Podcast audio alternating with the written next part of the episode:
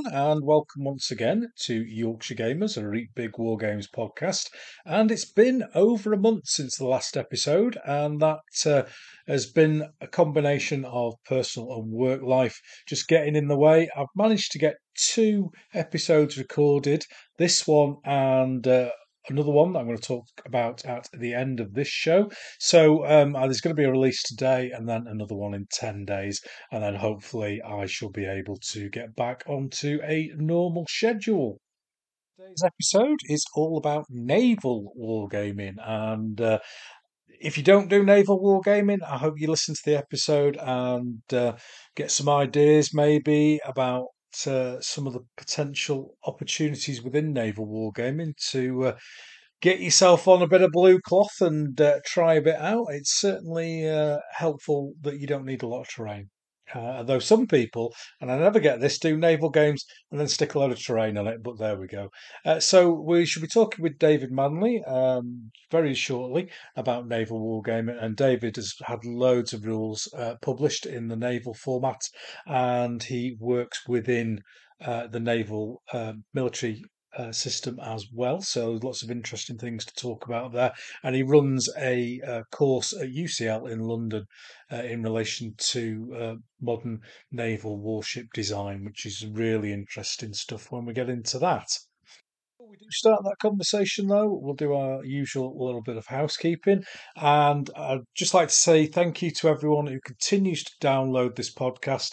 Uh, it's been over a month, as I said, that since the last episode, but you wouldn't realize by the number of stuff that's being downloaded uh, every single episode people are listening to it going through the old stuff and wherever you've came into the yorkshire gamer journey as the kids say today uh, welcome. Thank you very much for listening. Thank you very much for spending the time um, whether you're painting whatever you're doing driving to work. It's great to have you on board with these conversations and um, i hope that something in these chats, in these podcasts, sparks an idea in you and keeps you enthusiastic about the hobby. Listening to other wargaming podcasts, it certainly does for me. I love it listening to people talking about wargaming. It's, as my mate Sean Clark said, it's nerd radio, and uh, long may it continue. Bit of sad news. Um, one of my friends, uh, David Parrott, sadly passed away on the 5th of August and um, it was a bit of a surprise. He was my kind of wargaming alter ego, if you like. Uh, we met about 20 years ago when he came up to Leeds and we hit it off straight away. We even had, would you believe, the same birthday.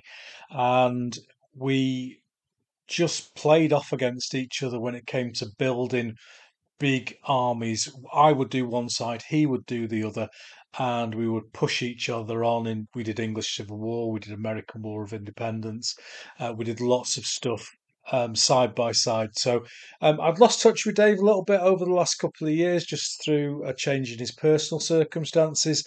Uh, but it was still quite a, a, shame and a big shock. We used to war game every week, either at my house or at his house, with a group of people, and um, you know it's very sad that uh, we've lost him at, at, such an early age. And uh, Dave, bless him.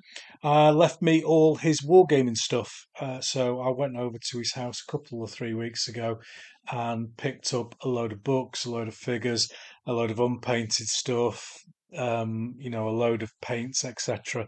The sort of stuff that us wargamers leave behind. And, and Dave, bless him, uh, left all of that to me in his will. So I'm going to make good use of it. It sat on my living room floor for quite some time because I, I didn't really know what to do with it. And it was, you know, quite difficult to go through it, but I managed to do it. And uh, what I am going to do is I am going to ditch my Mentana game for the Fiasco that will come out probably next year now. Uh, but what I am going to do is I'm going to put a big AWI game on at Fiasco. I'm going to do the Battle of Germantown uh, with Dave's uh, Americans and with my British, and we're going to use British Grenadier, which was the rules that we played uh, together um, with our collections. So uh, look forward to that, and um, rest in peace, Dave. Uh, you are sadly missed, mate. Sadly missed. So we move on and uh, it's time for the for the interview. And uh, sit back, get this in a cup of tea, um, couple of crumpets, bit of jam. Jobs are good and listen to me and David Manley get all gooey eyed about naval wargaming. Without further ado, here's interview.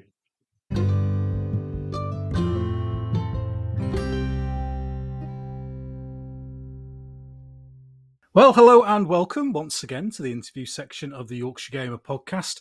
And we're on episode 47. And today we're going to go all nautical on you. So it's time to splice the main brace, trim the mainsail, and load the starboard torpedoes. Or is that Star Trek? I can't remember. Anyway, so today's guest lives and breathes naval wargaming from his day job to his hobby. He likes to get his feet wet. So, from the prestigious role as a professor of naval architecture to designing his own replica ships, from wargaming and to making the rules that we use to play those games. My guest is never far away from naval wargaming or the forums. Now, regular followers of Yorkshire Gamer will know that I love a bit of naval, so my guest is a perfect uh, choice to discuss that sometimes neglected part of the hobby. Hopefully, at the end of the show, you'll be reaching for the glue and blue and grey paint and stealing your nan's blue curtains to put over the table so that you can have a, a bit of naval yourself. So let's welcome my latest guest onto the podcast and give a big warm welcome to David Manley. Hello, David. Hello, Ken, and uh, thanks for inviting me. And I'm very pleased to be here. Excellent. Well, we um, we we've sort of seen each other on naval forums for many many years, and uh, we're big fans, obviously, of naval wargaming. So I think we both want to increase the profile wherever we can. Absolutely, yes, yes. I've always thought it's one of those areas that you know, particularly for an island nation, you know, um, n- naval wargaming is not quite as uh, prevalent as it should be. But uh, yeah, let's see what we can do. Yeah, well, I mean, I, I live right in the middle of the country, uh, so it's kind of 50 or 60 miles one way to the coast or the other, but I'm still not far away from the sea compared to living in Iowa or, you know, middle of Montana or something. yeah, I, I, I, sometimes get, get the feeling that there's more naval war gamers in like the flyover states in the US than there are in, in, in the UK, but uh, maybe that's just a question of size. I don't know. Yeah, well, we'll we'll we'll soon get them converted at the end of this podcast, mate. Absolutely, we definitely will. Uh, so, have you ever been a guest on a podcast before? Uh, I have not. No, this is my first time. Oh well, brilliant, brilliant. Well, welcome, welcome on board, as we say. Um, now, the first thing that we do with all our guests is um, a thing that I call the four-minute challenge, and uh, that's just for you to attempt to summarise your wargaming history in four minutes. We're going to talk about all the different aspects of it during the course of the show. So um, if you don't get anything in, don't worry, we will get it in later on. Um, but it's a nice little summary for our guests, and also it gives you a chance to get loosened up a bit and uh, to get chatting. So um, I'm just um, looking for the clock on my. Um, I should have prepared this, shouldn't I? Uh, do, do I get a countdown timer? Yes, you do. There used to be one. Um, which had the countdown music from uh, Countdown, the Channel 4 oh, TV program. Um, and then at the end of it, um, it would do the dilly do dilly do, yeah. and then it would it would come in and Inspector Regan from the Sweeney would tell you to shut up. um, but, but, unfortunately, uh, my new uh, and latest um, kit doesn't allow that to play while we're talking, so okay. we have to go back to the old um, time. Excellent. So well, I'll just um, imagine that there's a Carol Vorderman here or a yeah, um, whatever. Tell me when, when to. No worries. Well, uh, in your own time, David, starting now. Okay, um, right. So um, I've been wargaming since I was probably around about sort of five or six years old. Uh, my brother is responsible uh, for that. He kicked off uh, my interest in the hobby with his um, very large collection of um, mainly Napoleonics. He, he did a lot of um, Airfix Napoleonics in 20 mil. Mm. Um, and so infected me with, with this, this horrendous bug. Uh, called wargaming. Um, pretty soon got into into naval because uh, our father was he, was he was in the in the navy during the war. Um, start off on battleships and worked his way down to minesweepers and all sorts of things. So, um, so yeah, naval was one of those things I was always going to get into. Um, uh, and again, my brother had a nice collection of 1200th, um, you know, the old Airfix 1 1200th ships. So I inherited those. Um, Andrew moved on to model railways. He, he, went on to the like the sensible side of the of the modelling hobby. Yeah, um, building sort of big, fantastic layouts and things. I carried on with the wargaming, inherited all of his stuff. Uh, I was quite lucky that the the school that I went to had a very active war games club in, encouraged by the history teachers there. They thought it was it was great that we were um, we, we were doing a lot of research into you know whatever it was that we, we were playing, as well as role playing games and stuff like that. Because I used to be a big um, traveller role playing game player as well. Yeah. Um, yeah. But big big mm-hmm. game big games at school. You know, we during the holidays we take over the history classrooms for like four or five days or so. And we put on massive oh, games. Wow. You know, like um, like um, Iran Iraq games with like about a thousand vehicles on the table and massive Napoleonics and like big air combat games, all sorts of things, and big naval games as well. Mm-hmm. Um, so that was school. Um, moved on to university and just did a lot of mainly board war gaming. I suppose at that point, my miniatures gaming died out, and I sold off most of my stuff to my my, my regret.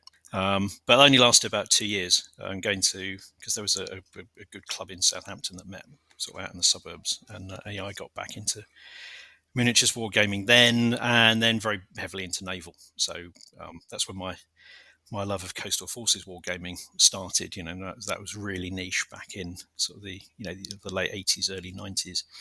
Um, but yeah, I just started amassing enormous fleets of just about anything that floated, um, and have continued ever since. Started writing my own rules when I got to the point of, of thinking, yeah, I mean, the rules that are out there are good, fine, but don't quite, you know, scratch the itch that I've got for a particular subjects and things. I started writing my own, which ended up uh, publishing my own in, in the end.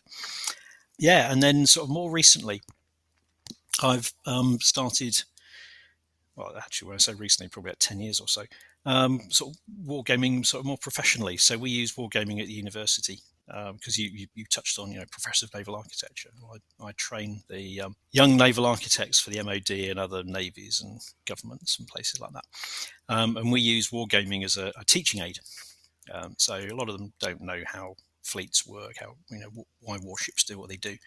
Um, so we teach them through wargaming, and then we use wargaming as a um, a design aid. they go through a ship design exercise, and then we, we we use wargaming so they can they can learn how their ships work, and you know how mm. many missiles do I need, and how survivable do I need it to be. So that's been quite a large part of my wargaming life for like the last ten years or so, and um, you know I really can't read that. Ooh.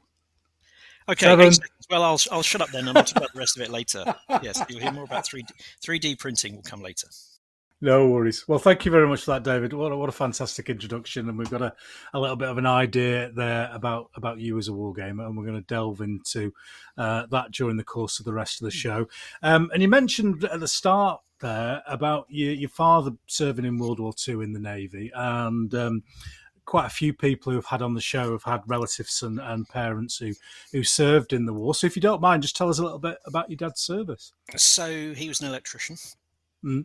Um, he joined up when he was quite young and started off on battleships. He, he had this this interesting um, career where he started on big ships and worked his way down to small stuff. And, Not um, disciplinary, I hope. no, no Ex- expertise. I mean, being an electrician, the, the yeah. place he ended up, you know, right at the end of the war, just before the invasion of Japan, was on minesweepers. Um, oh, right, yeah. Because of their um, you know a magnetic sweep gear. That, they, mm. were, they were very heavily electrically orientated. So so that was um, that was where he ended up. But he, I'll say, he, he went out to the Far East on, on, one of the battleships, and he was on Formidable when it was hit by a, a kamikaze plane. Um, and not that he knew anything about it. He said the most remarkable thing. You know, he was he was on watch, you know, deep down in the bowels of the ship, came off watch, um, and, and all his mates in the mess were saying, "Wow, that was that was really quite exciting, wasn't it?" He's like, "What was?" we got hit by a kamikaze, and you know, the thing bounced over the side, and they that was you know they're one of those um, you know sweepers manual brooms things as they just like yeah. brushed the debris and then carried on flying. Yeah, so I mean, he never really talked very much about his time in the war. I mean, I read a lot of his little notebooks and seen his photographs of his, you know, his trip out to the Far East and that. He never really talked about it, but I always got the feeling that, you know, when when I started, you know, pushing model battleships and things around on the on the floor, because um, all my, my original wargaming was you know done on the lounge floor. Yeah, of course. Um, especially with ships and things. Yeah, yeah I thought, yeah, I think hope, hopefully he's he's kind of approving of that. So yeah, yeah, um, it's quite interesting you say that. Um, the you know how parts of a ship are un, might be unaware of quite spectacular events going on elsewhere within within a ship.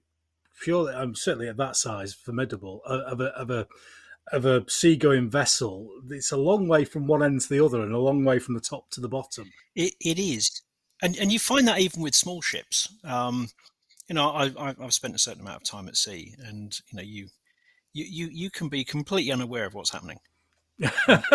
unless somebody actually bothers to tell you, you know, if someone comes on main broadcast and says, "Yeah, do you hear they were about to do X, Y, and Z?" You can do, yeah, you can do all sorts of things. You, you, you know, you, you turn up in, in interesting parts of the world which you didn't know you were going to.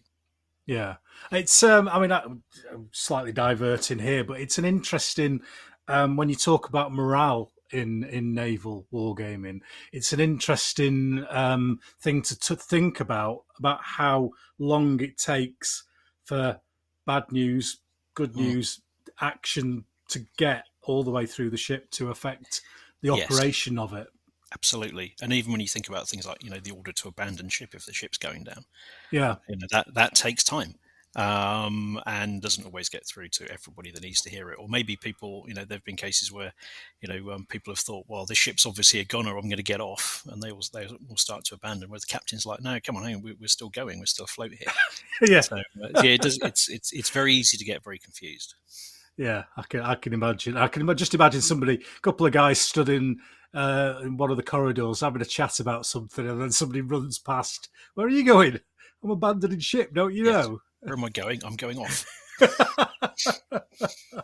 well, that's that's lovely to hear. Uh, looking at your stuff on um, that you post on, on social media, you, mm. you you you seem to have a very wide spread of interest in naval wargaming. Um, is, is there any particular periods that you zone in on, or is it a wide spread of, of history? My, my interests are basically anything from well, I haven't quite done you know people in dugout canoes. Right. Um, yeah, but I've got pretty close to it, and I, in fact, we did scope out a game for um, people fighting battles in dugout canoes many years ago. Uh, uh but yeah, so any anything from you know, ancient galleys right the way through to um, modern naval. Although I try and I try and avoid stuff that's too up to date, just in case any of the stuff from my my real my real life cross pollinates into. Ah, uh, yeah, yeah. So I tend to, yeah.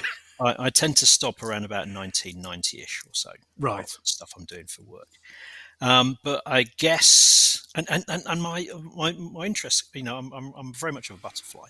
You know, I'll, I'll mm. flit from, from period to period. So, uh, and then back again. Uh, and I do it far too often and I never finish stuff. Um, I think that's quite common amongst indeed. I was just thinking I'm a pretty average war gamer that way. Um, but I guess at the at the moment, my, my big interests are so my American Civil War and sort of you know, mid to late 19th century ironclad type stuff. So I'm doing a lot of a lot of that at the moment. Um, coastal forces, you know, I, say I have been, you know, sort of mad keen on coastal forces wargaming since since the early '90s, um, and that that really is one of my loves. Just you know, the, the, the whole sort of you know Spitfires of the sea kind of thing, and small boats and, and that sort of stuff. Um, but yeah, you know, if, if, if you came to talk to me in six months' time, it would be, oh, um, yes, no, I'm I'm I'm I'm really into you know um, Elizabethans, or I've got back into ancients, or oh, those Renaissance galleys are really interesting, you know, and whatever. So yeah, I, I flit all over the place. So I've seen, I saw, I saw recently you put on an ACW game. Um, we'll talk a little bit later on about the International uh, Naval War Games Day, um, but you put a, a, Battle of Trent's Reach on ACW game um, yes. for, for that. Um, and, and was that all your you know your rules, your figures, your everything. It, it was. Um, so the models for a start. So it was it was at the local um, IPMS show in Thornbury. So you know, Plastic Model Society, but they um, with the Lincoln Barn War Game Society, they've started. Um, well, in fact, the last must be about seven or eight years or so. um, having war gamers along as well, which is which oh, is that's really interesting. That's It is. It, interesting. it, it's great, you know, with these, um, you know, these these lovely old, uh, old, old, old, you know, um, ladies and gentlemen who are you know really into their fine Mm. scale modelling, and they and they they actually do take a real interest. You know, say, oh, you can actually do something more with these things rather than just put them on a display table. That's a, that's a great way to expand the hobby, isn't it? And, It is, and I've had quite a few of them coming to have a chat about things. oh, Um, fantastic. Yeah, so the Trent's Reach game. Um, so uh, American Civil War naval aficionados will will know it well, but um, you know, toward, towards the end of the war on the James River, um, it's a, like a, a, failed Confederate attempt to attack um, General Grant's supply lines. Uh, his, his, his supply ships at City Point, uh, and it's a, a it's a slugfest between you know Confederate ironclads and, and a one Union ironclad, which is just like the Death Star in, fact, i- i- in in the game that we played, you know, it, it was it was dubbed the Death Star because it would just like shoot stuff up quite, and then a whole load of other, you know, sort of small torpedo craft and gunboats and all sorts of things. So it's a really interesting mix of ships. And uh, and yes, so I I, I made uh, 3D model files for all of the all of the ships that were involved and printed them all out and the gun batteries and then the, the rules that I used. I've I've written probably at least four sets of American Civil War naval yeah. uh, and they're all they all have different you know a, a- a different focus um, so this particular set that i was using uh, was actually based on the old games workshop man of war Oh, right. Yes. Yeah. years ago which actually i've forgotten i've got rather a lot of uh, man of war stuff kicking away in a box but it's it's it's a really fun little system and you, you can you can pick it up very very quickly um, and there's just some really nice things about it uh, you know these sort of ship cards that you, you're crossing off damage and all this kind of stuff. So I, I played you know Man of War quite a lot. Um, we actually did a a, a, a, pirate version, an Wow. Sail version for the Wow. um, Naval War Game Society a few years ago that we took around to a few shows using those um, you know this lovely Peter Pig um, model model ships. Um, and then I guess the next thing was well I'll, I'll move on to um, you know an, an American Civil War version, which, which actually I wrote when I was sitting on the bridge of HMS Belfast when I was doing a sleepover. So Oh, you know, very good. if, if that's not completely anchor faced, I don't know what is. Um, but yeah, so it's it's it's just a very very quick, uh, simple set of rules, um, and you, you can well, if we hadn't been spending most of our time chatting, you could play through the game in about an hour or so, which is kind Yeah. of my my target for um, games at shows. And um, I always I always kind of see the the ACW as kind of like a wacky races of um, of wargaming because everything seems to be different and not quite. You kind of look at the design and go, "Hang on a minute, have you been to the pub?" Yeah. No, I think you're right. Yes, I mean you, you've got you know some big class of ships. You know some of those some of those Union monitors. I mean the, the the Union. I mean you know great, fantastic. They're the good guys clearly, but um, you know a little bit boring, a little bit staid. You know, it's it's it's a big black raft with a turret on it. Um, but then you get into some of the the gunboats and some of the Confederate ironclads, and actually some of the some of the ships that weren't built as well. Um, there, there's there's quite a lot of inf- information out there on you know ships that were started and then scrapped or whatever. But there's um this it never ceases to amaze me just how weird some of the ships were. Yeah, I- I- I, I picked up we, we did a, a, an NWS holiday over to um, to the states many many years ago, uh, and ended up at um, I think it was the Confederate Naval Museum in New Orleans. I think it was, Mhm. um, and they have a lovely collection of models and then a book that's that's co- um, entitled "If It Floats, Put a Cannon on It," which I think is, you know sums up the American Civil War quite nicely. Is you can make all these you know lo- lo- lovely lovely steamboats and cargo boats and things, and then and then you, you literally do just like plonk a big gun on the front of it or whatever. C- considering your day job, are, are you looking at these and going, "Fail, fail, fail"? Um, the yes, maybe. Yeah, there, there's a few where you look at them and go, I really wouldn't want to take that out on anything other than a mill pond. yeah, Um, or, you know, uh, and quite a lot of them just what were they thinking yeah. they did that? But hey, you can do that about modern ships as well. You know, I'm n- naming no names, but we, we, we do like to look at, um, you know, interesting new designs that are coming up from shipyards around the world and going, oh my God, what have they done? And do you do you? I mean, for me, you've kind of got your your human power era with the oars, then you've got your age of sail, and then we move into steam and and oil and nuclear. Where, where uh, do you prefer one of those genres? Uh, are you, are you into the once we're not worried, too worried about the sails? Because I know a lot of people when they try and uh, Age of Sail wargaming struggle with the concept of how wind and movement works. Um, so I, where, I where do you sit that. in the timeline? I I I have no preference. I love it all. Yeah, excellent. excellent. Um, Age of Sail games great. The bigger the better. Yeah. Um, yeah, my, my, my 1200th collection needs a bit of sprucing up, but you know we've done you know Trafalgar and, and the Saints and Glorious First June and stuff like that with with um, awesome. um, with, with those, uh, and and actually uh, like a lot of you know small scale you know cutting out operations and just just frigate battles, which I think are really good fun. Um, I was on the um, uh, the playtest and development team for Sails of Glory. Oh right, yes, years and years ago. So um, I, you know that that's always a, a, a favourite. Um, and I, actually, we run a so there's an organisation, the, the Wings of Glory Aerodrome. Oh, right. Uh, plays Wings of Glory because I love playing Wings of Glory as well. Um, and and the Aerodrome does a, a, a wargaming weekend up at the Air Museum at Doncaster. Um, which I go to, uh, and I always end up playing Sails of Glory. So the, there I'm in the Air Museum with loads of airplanes and things around, playing driving sailing ships around. Nothing wrong with that. Nothing wrong with that. Um, I was going to say, um, you obviously we're going to talk about naval wargaming in general, but you've mentioned other things outside of that um, realm uh, during the course of this. Are you into other areas of gaming that you play quite a bit of? I yes, I am. So uh, air, air wargaming, I've done quite a bit of that. Um, had a couple of sets of rules published for that as well, um, some of which have done okay and some of which haven't.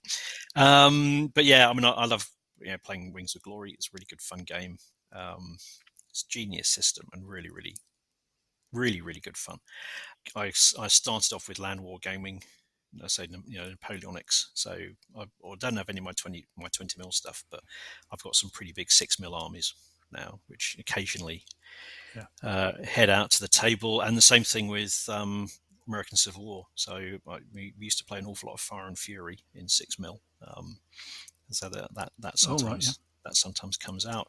Uh, I guess my current thing, which isn't um, naval, well, a couple of things. So I, am working on a collection of um, Eastern Front, uh, 15 mil World War II stuff, um, but all focused on um, you know battles in the winter. So everything is whitewashed and oh, you know my, nice. my, my table is you know um, a, a, white sheet and not a green sheet and buildings with snow on and stuff like that. Uh, so there's that. And um, I've I, I, just dabble in a bit of AK-47 you know classic AK-47 yeah classic game. Um, haven't played much recently, but I still having this flipping 3D printer that just like diverts me off onto all sorts of things. Uh, I mean, at the moment on, on, on, my on my painting table, there are some um, you know, um, farm tractors and a, and a, a, a, you know civilian recovery truck or something, which is all going to go into my AK-47 collection. Brilliant. Just because. Yeah, why not? Why not? Yeah. Do you have a Do you have a setup at home for gaming? Yes.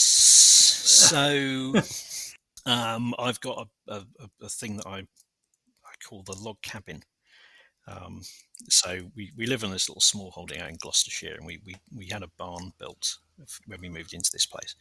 Um, and along with that, we've got a um, well, they call it a home office you know, because it, the barn came down in kit form, and they brought this home office down as well because my wife wanted me out the house, uh, not cluttering the place. so, um, so yes, I've got this um, th- this home office, and I've got a war games table set up on that, and bookcases and stuff all around it. Um, but uh, at the moment, that table is just completely chocker with painting projects and things. So I need to get some of those finished, get the stuff off, and then I can get back to you know playing some games. Yeah, I think I mean I'm I'm sat in my war games room now, and my table is just full of half painted stuff, projects, piles of stuff that are rules, uh, and we are we are dreadful as war gamers, aren't we? If we if there's a if there's a flat space anywhere, Oh yes, we will we will fill it with some form of war games. Yes, yes. So, so, so my, my, my, flat table is I, I say it's it's eighty five percent covered in in ships and bits of ships, and and usually fifteen percent covered in cat. My my oh, cats oh, right. like, to, like to sleep yeah. out there as well. but most of whom are quite quite polite and gentle with everything, and, and but my daughter's cat who just like runs in and just smashes everything, so he usually gets caught and thrown out before he does too much damage. brilliant, brilliant. Do you do? Do you go to a club at all? Yes, although COVID has like really put pay to that recently. So there's a little group called the Berkeley Vale um, War Games Club, um, a, a, a lovely collection of um, um, sort of middle-aged and slightly aged uh, gentlemen, including myself.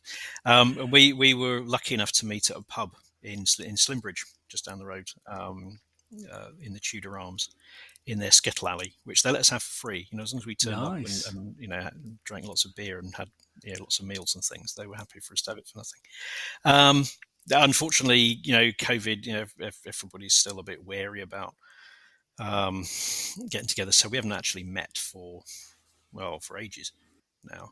Um, but there's a new a new club that starts up in Dursley, so it's not all that far away from here um, which is main, mainly Warhammer and stuff like that. But I'm hoping to get along there at some point and um, introduce them to the true ways of historical wargaming. Exactly. Exactly. Perfect. Perfect thing to do. So, in the introduction, and you mentioned this earlier on, is your day job, and obviously, um, only talk about the bit you're supposed to talk about. Yeah. Uh, so, um, how how how have you got to that position then? What have you? What's your sort of career path to become a uh, professor of naval architecture. Briefly, because it could be a very. Ra- I've got I've got a forty-five minute presentation on how I got to my my career, so I won't do that. Have so, you? Wow. I have no, because no. I, I get pulled into a lot of um, uh, you know, t- talks to young engineers and people who you know might be thinking of going oh, into brilliant. engineering and stuff like that, and I try and enthuse them with yeah. the story of my life, which includes blowing stuff up and sinking things, which always makes them very excited. That yeah, um, that's excited yeah. But so so when I was young, I wanted to join the navy. You know, do what dad did, go to sea.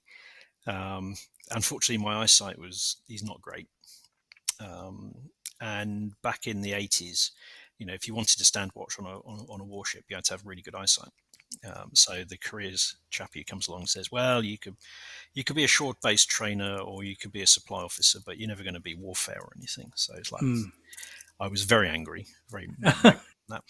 Um, but my biology teacher, of all people, um, who was also my tutor at school, said, um, "Well, if, if, you can't if you can't sell them around, why don't you design them?" Uh, and one Good of his idea. friends at university uh, had set up his own company and said, "I'll have a chat with him uh, and see what he can do." And and this guy phoned me up one summer and just spent three hours on the phone talking to me about all this fantastic stuff that he did. Wow. Which is, and this is all civilian stuff, but he said, you know, you'd have just as much fun doing naval. So went to university, did um, ship science at Southampton. Uh, it's naval architecture by any other name, but they just call it ship science because they're different.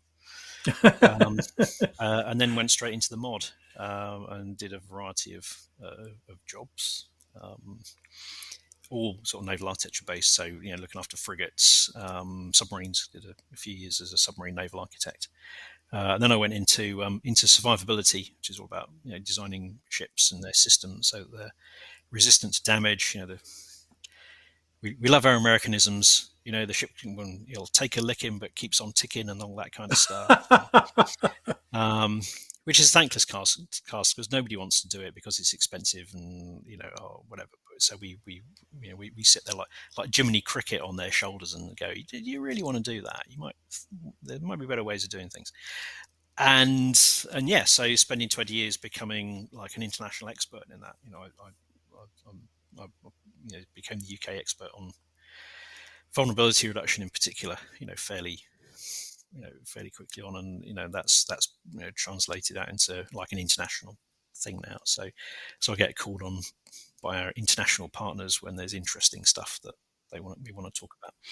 Um, but then they also realised that I was a bit of a people person for some reason. I'm not quite sure why, but they just thought, like, hey, he re- he's really he's really down and with it with the kids, isn't he? By which down with the kids. Indeed, yes. Like I could actually talk to some of the young engineers and understand a bit about what they were thinking and feeling and that. So, so when this um, this post of you know professor of naval architecture came up at UCL, they said, "Ah, David, congratulations! You've won an all expenses paid trip to London for the next few years. Um, I'd like to be a professor." I went, "Well, okay." Might as well. Um, yeah. So here we go. That's that's how I am where I where I am now. Uh, that's fantastic. And um, you mentioned using wargaming in the parts of the course, and this is this is quite an interesting concept for me, um, and and for listeners to the podcast. I've had a couple of other people who, who on before who've used wargaming for like management development and management skills and those sorts of things. So. Yeah. Um, how did it come about that wargaming came into the curriculum and, and and how do you use it to help your students? So, so the first thing I must do is uh, credit Dr. Nick Bradbeer, who's my deputy up at UCL. Nick's actually done, you know, a lot of the development on this, uh, and has, has, generated some really, really good games that we use. But it, it, came about because we were seeing students coming up making some really, really bizarre design choices because they didn't know any better. you know, we, we give them a set yeah. of requirements. They, they do a ship design exercise. We, we, we give them a, a, requirement for a ship and a budget, and then they have to go and design a ship to it. And uh, you know, their requirements will probably include some survivability requirements. So you, you you've got to survive uh, an attack from you know four supersonic sea skimming missiles or something, and they'll go, mm. "Oh, that that needs I mean, that means I need four missiles of my own to, to shoot at them." You go, "No, you probably need around about 40. Um, uh, and and say as you know as engineers they're really good, but you know their, their domain knowledge of you know how how modern navies work and, and that is, is not great. You know, we, we we we give them lectures. They have lectures in the subject, but we found you know a, a really good way of reinforcing what what we were telling them was actually putting them in you know in a war game situation. Um, firstly as a like a sort of a training and awareness thing so we we give we run through an exercise where they um, they we have, we have red force and blue force and then they they have some fairly standard ships. Uh, and they sail around and they fight a battle and you know one side wins one side loses. And then we say right what would you do? You know you, you, you know why why you lost your ship. What would you do to improve them? And they come up with with various ideas like oh I'll, I'll, i'd like to swap out those subsonic missiles for supersonic ones or i'd like more missiles or i'd like you know blast resistant bulkheads in the ship so i can soak up more damage and then we we make those changes to their their, their ships in the game and then we fight through again and they can see how those how those changes have, have, have made a difference or whether, indeed if whether they do or not so that's the awareness bit um, and then in the in the ship design, you know, we, we will run bespoke war games depending on what the what the subject is of, the, of their design. Uh, so usually it's a lot of stuff about sort of missile engagement. You know, how, how many missiles do I need to defeat that threat, or um, you know, if I've got to um, you know engage you know, a, a, carrier battle group of, of, of, another nation which is defended with these ships. How many of my own missiles do I need to get through their defenses and that kind of thing? And, and sometimes some really interesting and unusual things. So, um, one of my designs, one of our design subjects this year was a seabed operations ship. Oh, right, yeah. So, um, seabed security and undersea cables and pipelines and things.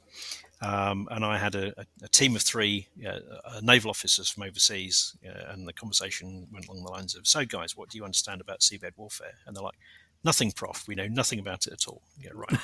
so we're going to explore it through the medium of, of wargaming. Uh, and so we put together a bespoke game uh, f- for them that, that, covered the subject. Yes, it, the, the, the, feedback we're getting is it seems to work. Um, you know, we, we, we, we're sending out, you know, students who now have a much better awareness of you know, um, the environment that they're that they're working in and the, their, mm. their ships are working in. Yeah, it's always seemed to me to be an extremely good tool for education.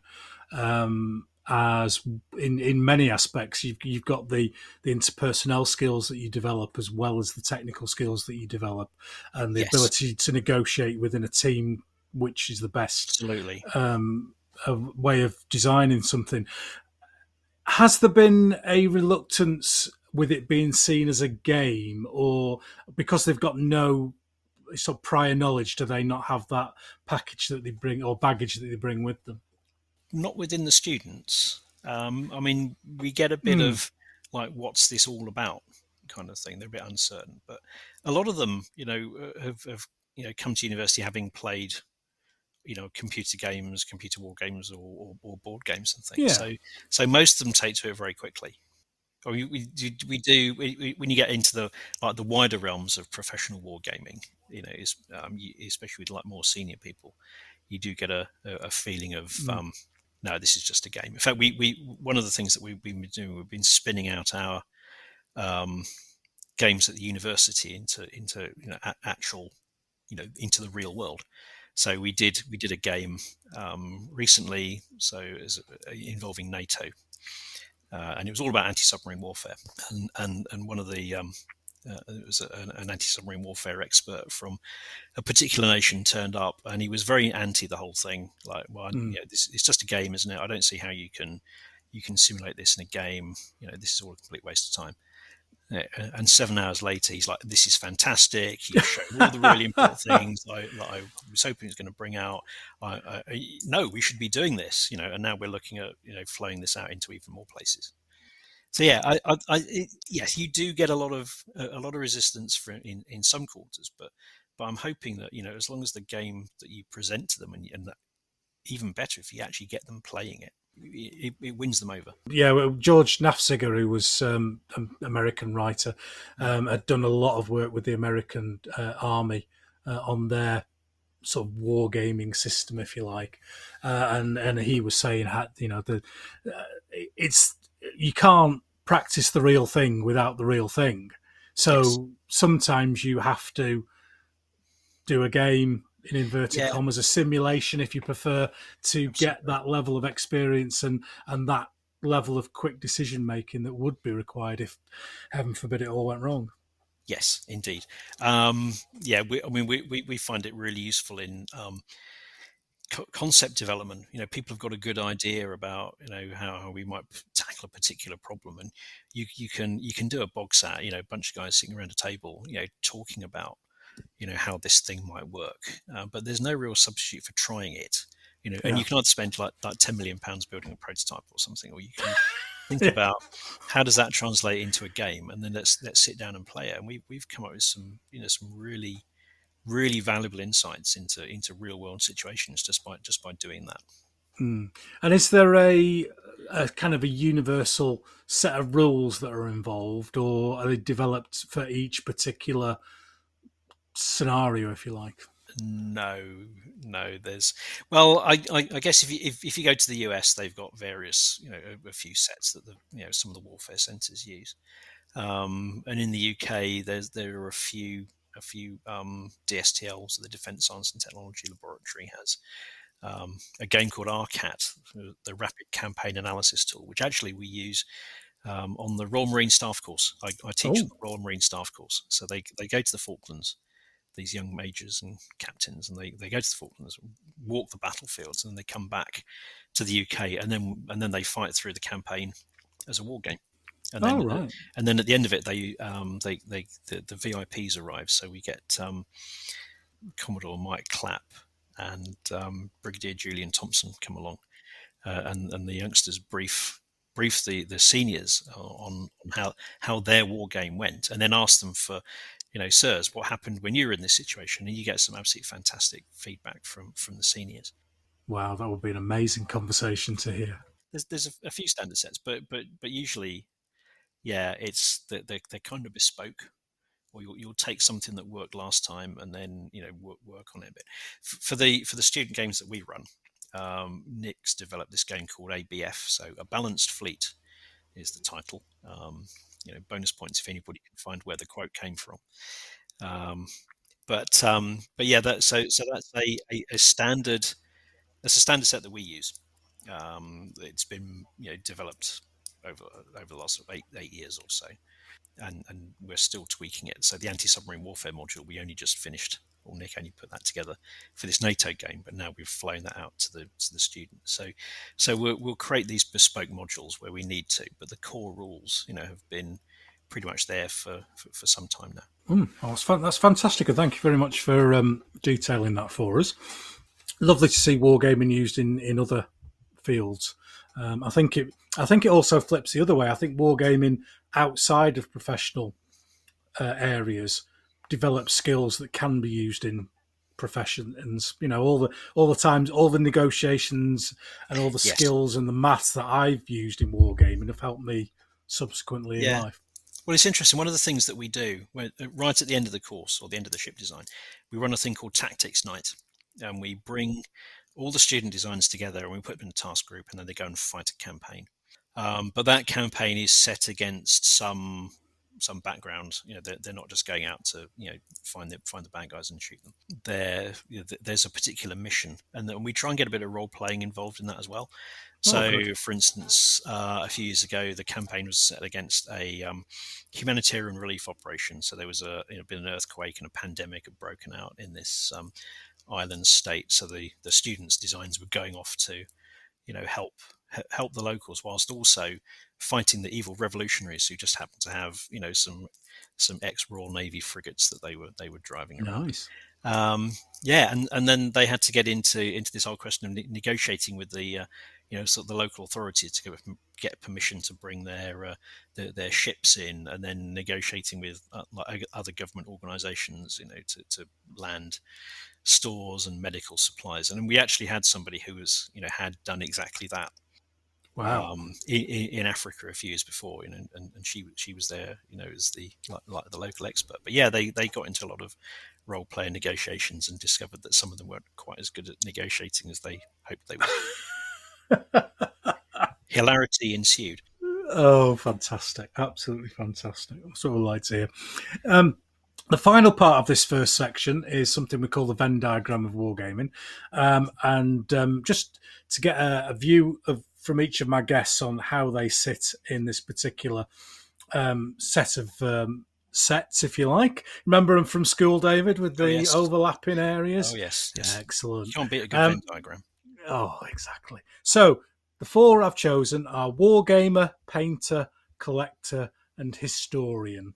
So yes. how do you find those four fitting together for yourself? I would I would say slap bang in the middle. Oh. So um, yes, no, I, I, I, cover all those bases. I, I, have to do a lot of historical research for, you know, to be able to write write the rules that I do.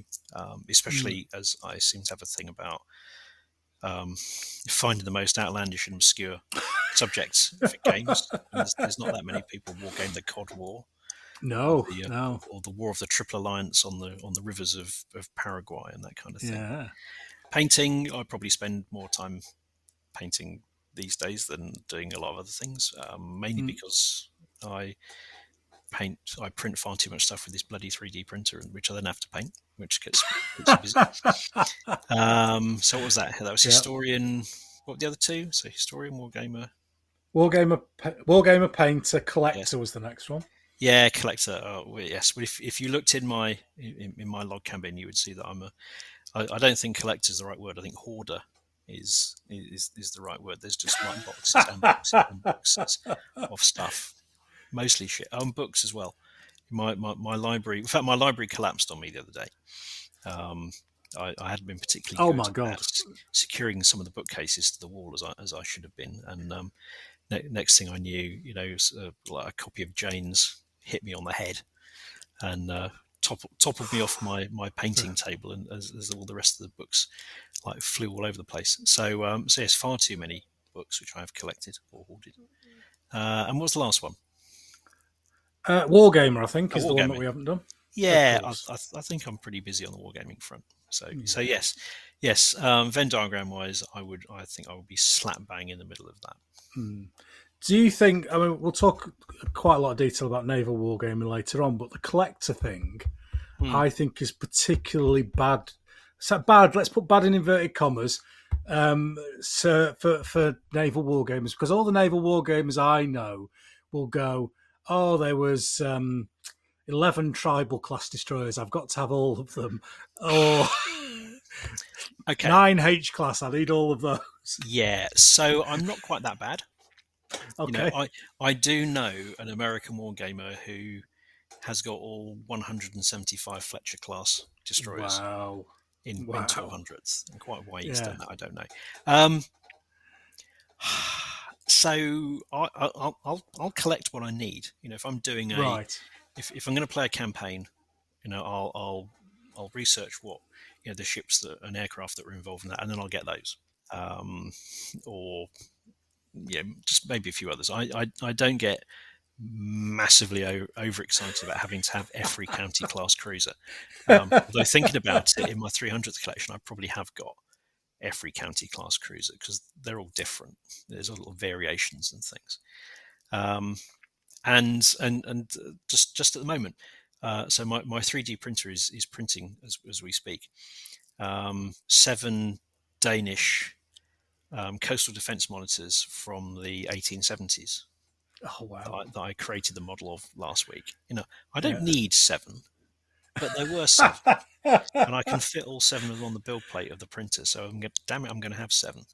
Yeah, yeah. I think I think it's a it's a sub disease that most naval war gamers have. That if there Yeah. are X number in the class, the chances of you getting X are quite high. I would suggest. Yeah. Now, now that you mention it, yes, you're probably quite right. Um, I'm guilty of it. I'm guilty of it. So I, I can't say anything. I do it all the time, even even with the one seven hundred stuff I'm doing at the moment. Um, oh well, I've got that many tribals. I may as well get. Well, yes, yes, and, and I, I've noticed how well those those are going. So there's some particularly spectacular models that you're you're working up there, and I look forward to your your your massive fleets appearing on Facebook in the future. Yes, like well, thank you. Um, you did a one seven hundred scale Norwegian um, ship for me for Narvik, Yes, which unfortunately I've not had a chance to get printed yet because I've been so busy at work. I've not been to the club to get my mate to do it.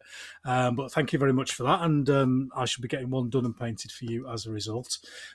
So yes, Narvik, Yes. what a display game that's going to be. It's going to Uh, be bloody massive. Fantastic. Yes, it will. You'll need a, you'll need many many large tables to do it. But uh, but but yes, I mean the, the place is spectacular. We, we had we had a, a NATO meeting up in um in, in Narvik Oh a few years ago, and uh, oh my gosh, the you know the, the scenery is just uh, awesome. So so yes, it'll be it'll be fantastic to see see how your game turns out. You'll have to let me know where it is. I'll come along.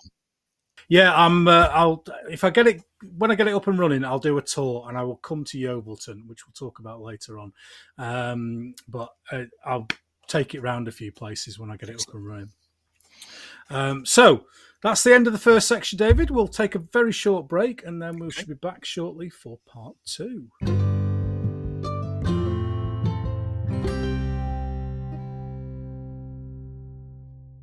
Well, welcome back, everyone. And uh, part two of the show, as you regular listeners will know by now, is about big games. And we just have a short chat with our guests about what big games mean to them and, and um, any the particular memorable games that they've played over the years. So, that first uh, universal question, then, David, for you is, is what does a big game mean to you? Um, I enjoy. I really enjoy big games when when I when I get a chance to play them, which isn't all that often. Um, but yeah, I, I, I really I really enjoy them. You know the the the, the you know the, the fact that you can have some you know sort of really big spanning games with li- literally world spanning in, in some cases some some of the games that we played. Um, and you know get getting as many of your mates around as possible. Uh, or get them involved uh, is, is that's, that's a really big thing for me. So yeah, I, I I'm a big fan of big games, uh, and I would like to do them more. Um, is it a size of the table, or the number of figures, or the scope of the game? How how does it come into defining a big for you? So it, it varies. I mean, I've done I, I've done so many different types of big games. Um, Mm. So the school war gaming, we did you know big Napoleonic games or big you know micro tank games on tables that were basically you know every every table in the classroom stuck together. Yeah. You know, and, and limited only by you know how far in you could reach. So you, you, you had Yeah. about sort of five foot wide and about sort of twenty odd feet across battles with hundreds, or in some case, you know, for the, some of the Napoleonic games, thousands of figures involved, and just the spectacle of doing that uh, which you had to play over about. We played those games over like about three or four days or so sometimes. Yeah. Um, so that was you know like you know real grand manner kind of stuff. So Yeah. so I like those kind of things. Um, you know, you know, and, and and you can't beat a good Napoleonic or a Marlburian or an American Civil War game that's just full of figures. You know, I, Yeah. I, I think that's great. Um, but then I've played other big games, um, games I've you know, run with the Naval War Game Society and others, where you've got a lot of players, um, but you're effectively using map moves and big campaign games. So you're moving task groups and task forces and managing airstrikes on a map, and then you move to a small table when you actually, you know, fight battles and things. But Mm. but those are you know I, I, they're, they're big games because of the numbers of people involved in them, I suppose. Um, and and then I've done some really massive games um, with um, Jim Wallman and and some others. Jim Jim runs you know, mega games, uh, and I've played a few of his, you know, as part of you know things like the Connections Wargaming Conference. Uh, and you go into a game where you're, you know, there, there's like 140 players in this game, you know, and you're, and you're playing like everybody that you can think of who's who's worth playing, you know, military wise or uh, military and government wise, you know, in the South China Seas or. Um, you know, um, in in the UK government, as you're fighting off, you know, this this horde of cyber attacks and other mysterious things that are going on. Um, uh, and yeah, and, and those kind of games appeal to me because there's um, there's a lot of in, in, interpersonal skills involved. You know, we talked about that before, but Mm. you know, when when you play a game where, where somebody says, "Oh, yeah, you're the um, permanent undersecretary in the Ministry of Defence, and it's your job to negotiate with these other government departments, and you know, squeeze money out the treasury, and do this and do that, and influence the prime minister or whatever," you know, whilst you're also trying to deploy, um, you know, sort of the, the British Army's rapid reaction force into Lithuania to dissuade the Russians from causing trouble over there or something. You know, role playing. If, if you're good at role playing, that kind of game is absolutely fantastic. Wow. Yeah. Yeah. It sounds like um, the, the classic diplomacy game, but obviously up a few levels and a bit more uh, important. Yeah, but uh, but with with just about as much back, backstabbing. That it- was always the problem with that game, wasn't it? You It would was. you'd, you'd have a game of diplomacy with your best mates, and then you didn't speak to each other for a few weeks afterwards. Yeah, yeah. That well, that still happens. that still happens. Still play diplomacy every now and again, and it usually ends up in a fight. But uh, Yeah. hey ho. yeah. It's uh, it's one of the side the side problems of uh, of diplomacy. Uh, do you have a group of uh, people that you go back to for for games? Um, you know, is there a, an old college group or something like that, or do you Um, play with whoever's available for th- uh, whatever it, it is? it varies. Um, I mean, there is you know the old naval wargaming um, crowd from you know from when when the NWS was really active. You know, back in the um, i- in the nineties and early two thousands. You know, we, we still occasionally get together to do to do big games. Um, but um, yeah, just li- life has really sort of worked against doing my own big Mm. games just recently, other than you know some of these you know sort of wargaming conference games and things that I've done, which is a shame because I, I I really would like to to do them. And now that you've mentioned big games and stuff, you know, I'm I'm sitting here thinking, well, yeah, maybe I could do something. Were you, were you involved? Um, I, th- I can't remember who it was um, who mentioned it to me, um, but there was a, a big game on the deck of the uh, Belfast, Oh, HMS yes. Belfast. Were you Yes. involved in that one? I, I was, Oh, yes. Do tell. Do Yeah, tell. so this was the 60th anniversary of the Battle of North Cape. So you can't do it exactly on the anniversary because that was December 26th and people have got other things to do on Boxing Day. Yeah. Um, but we did do it in the week between Christmas and New Year, and, and we did do it um, in the ship's company dining hall on HMS Belfast. Wow. Uh, one six hundred scale models. Um, I spent literally six months, you know, working up all these these ships. You know, so some of them are dead easy to do. Yes, you can do well. Actually, Scharnhorst wasn't that easy, so you had to find the old Revell kit of that, which is not quite the right Yeah. scale, but it's good enough. Uh, and Belfast was was was, was easy because you just get the Airfix kit. Uh, yeah, and then you're into things like you know Sheffield and Jamaica, uh, um, yeah, okay, and Norfolk. So again, you know, Air- Airfix kit conversions, but you end up you know taking an old Airfix um, Tiger cruiser Yeah. and having to graft all the bits of chef of Belfast on top of it, and the, the destroyers and things as well. I mean, actually, we got we got um, we got really good support from Skytrex in that. So this Oh, was the time when, when Skytrex were um, you know, pushing their one six hundredth range, uh, and they uh, did a very nice model of um, HMS Kelly, the sort of JKN class destroyers.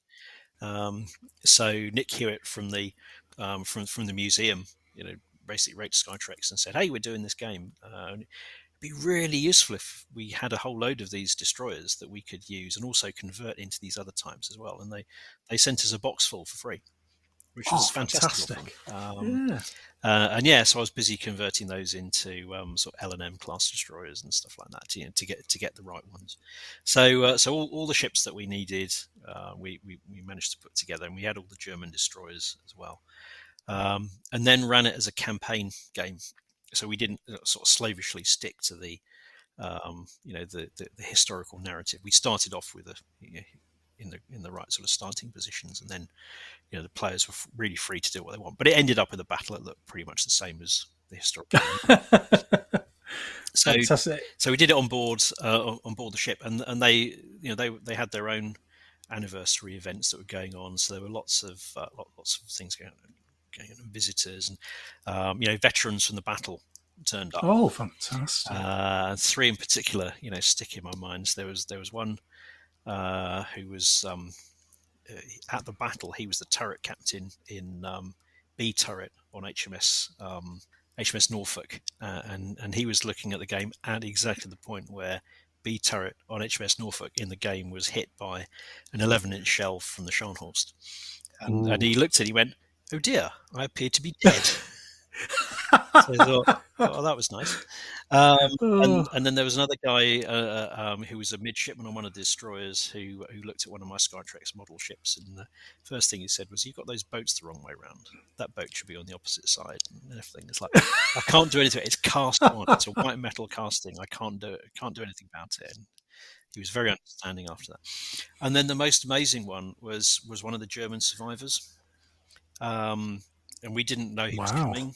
And um, you know, we're suddenly told, "Oh, one of the German survivors is on board and he's coming down," and we think, "What- "Good grief! What's he gonna What's he gonna make of this?" You know, and and and so we're a little bit Mm. worried about how he how he's going to take it. Anyway, he, he walks into the room uh, and sees you know Scharnhorst on the flag. Ah, my ship! Oh, this is lovely, and he thought it was great. Um, so, so yes, our, our worries were alleviated. But uh, yeah, that was that was an absolute classic game. And um, and actually, you know, talking about you know ideas for the future, it's the 80th anniversary of North Cape. Oh. Yeah. Mm. Um, and, and I have a few ideas to you know spruce up all the models, fix all the bits that have dropped off in the intervening 20 years, um, and find somewhere to run that again. Which unfortunately won't be HMS Belfast. They don't do that kind of thing these days. But um, Yeah. but yeah, maybe maybe somewhere local, or maybe back at the pub or something. Yeah, well, I mean that's a, that's a, a fantastic location for that um, that game, and you know I was talking to Nick Skinner from the Two Fat Lardies not that long ago, who did a an Arnhem game Mm, at the yes. Hartenstein Hotel, and and I think those sorts of events where you're linking the historical location to the game um, are another great way of bringing people into the hobby. Absolutely. Yeah, we need to we need to come up with some more. I'll think of something. we need to blag the right people, don't we, to get into the right places. It, it's the trouble. With, it's trouble with naval games. Is you, you, you need to get a ferry and go out into like the middle of the North Atlantic or something to play a game. But um, Yeah, really that's that. true. And was that played on the floor, or did you have a table? How No, did you do full. it? Uh, I mean, the, the the museum was fantastic. You know, they um, they cleared everything out of this this dining room, and then they carpeted it. You know, they, they Oh, especially nice. especially for the event, they, they they got this blue carpet. Um, you know, to make it look good, and also to save our knees because everybody was kneeling down on the floor all the time. Yeah, gets, So- gets harder as you get older. That sort of game, Does, I have to yes. say. well, yes. I mean, that reminds me. So we did another historical game. So for the um, centenary of um, Jutland Mm. in 2018, I, I played Jutland three times in a week, um, which is so so my own private game. Then we did a game with the Naval Reserve down at um, HMS Flying Fox down in in Bristol, and then we did a game at the National Museum of the Royal Navy in Portsmouth. Um, and uh, and for that game, we had the services of uh, Sea Cadets. Oh, So, um, so uh, you, know, you remember Boy Boy Cornwell, who um, you know got got the VC, you know, Hmm. for staying at his post on was it HMS Chester? Ches- Chester, it was. Yeah. yes, Yeah. yeah. So um, there's a, a Sea Cadet unit which is um, you know sort of affiliated in in his honour, uh, and and a whole load of Sea Cadets came along from from that unit. Um, and and they were the runners. So so the players were sitting at their various command tables around the edge of the playing area, issuing orders to the young sea cadets who would then go down and scrabble around on the floor and move everything and Oh, it's take all the ranges and all that kind of stuff. Yeah, it was it was it was a very special day. That was. Yeah, brilliant. Ah, fantastic. Yeah, we I I did Jutland um, as well uh, and played it quite a few times during the course of, of the year.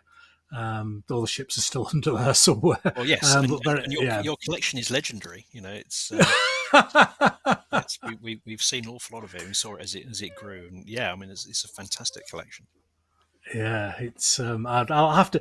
We we have got a World War One naval campaign um, on the go from the Decisions at Sea series. I think they're called um, Okay. the American series, um, linked to GQ um, rules, um, and it's like a uh, a narrative campaign um, where you know you have a higher level command and then you make decisions Yes. and events happen like Goeben might not go to Turkey it might go to the to the High Seas fleet um, and then you fight out a series of linked scenarios rather than a traditional campaign Okay. Yes. Yeah. yeah and the decisions that you make in the sort of higher level phases then determine the circumstances for the Yes. the naval battle that comes, and obviously your losses and your damage Yeah. carry on forward through the campaign. So a bit like the sort of campaign campaign packs that um, Nathan Forney used to put together. Yeah, So um, yeah. yeah. Um, yes. E- excellent way of playing if you if you don't want to you know worry about map moves and all that kind of stuff. Yeah, yeah, we might talk about that in the naval wargaming section a little bit. um, but yeah, so we we we did a couple of um, games for that, and then COVID hit. So that's kind of been parked for a number of years. Uh, so I do need to get that up and up and out and up and out and running again. Um, so um, it's certainly that we seem to be more skirmish than bigger games at the moment. I would say within the wargaming industry. Um, any thoughts on that? Any thoughts how it might twist round? Um, I don't know. I mean, people still seem to be quite wary about about COVID and big gatherings, but I'm also Hmm. sensing, you know, there's a, a, a degree of frustration with that, and you know, I, I I do have a lot of conversations with people saying, "So when are you going to put something big on?"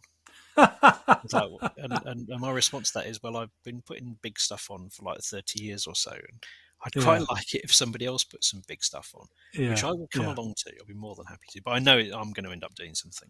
Uh, or give us a nod if you need any ships. I'm sure I can. I'll sort something out. I can sort something out. Um, well, thank you very much for that, David. Uh, We always have a, like to have a little short chat on uh, on big games. That's brilliant. Uh, and we'll have another quick break for the audience, and we should be back in a second with our features section.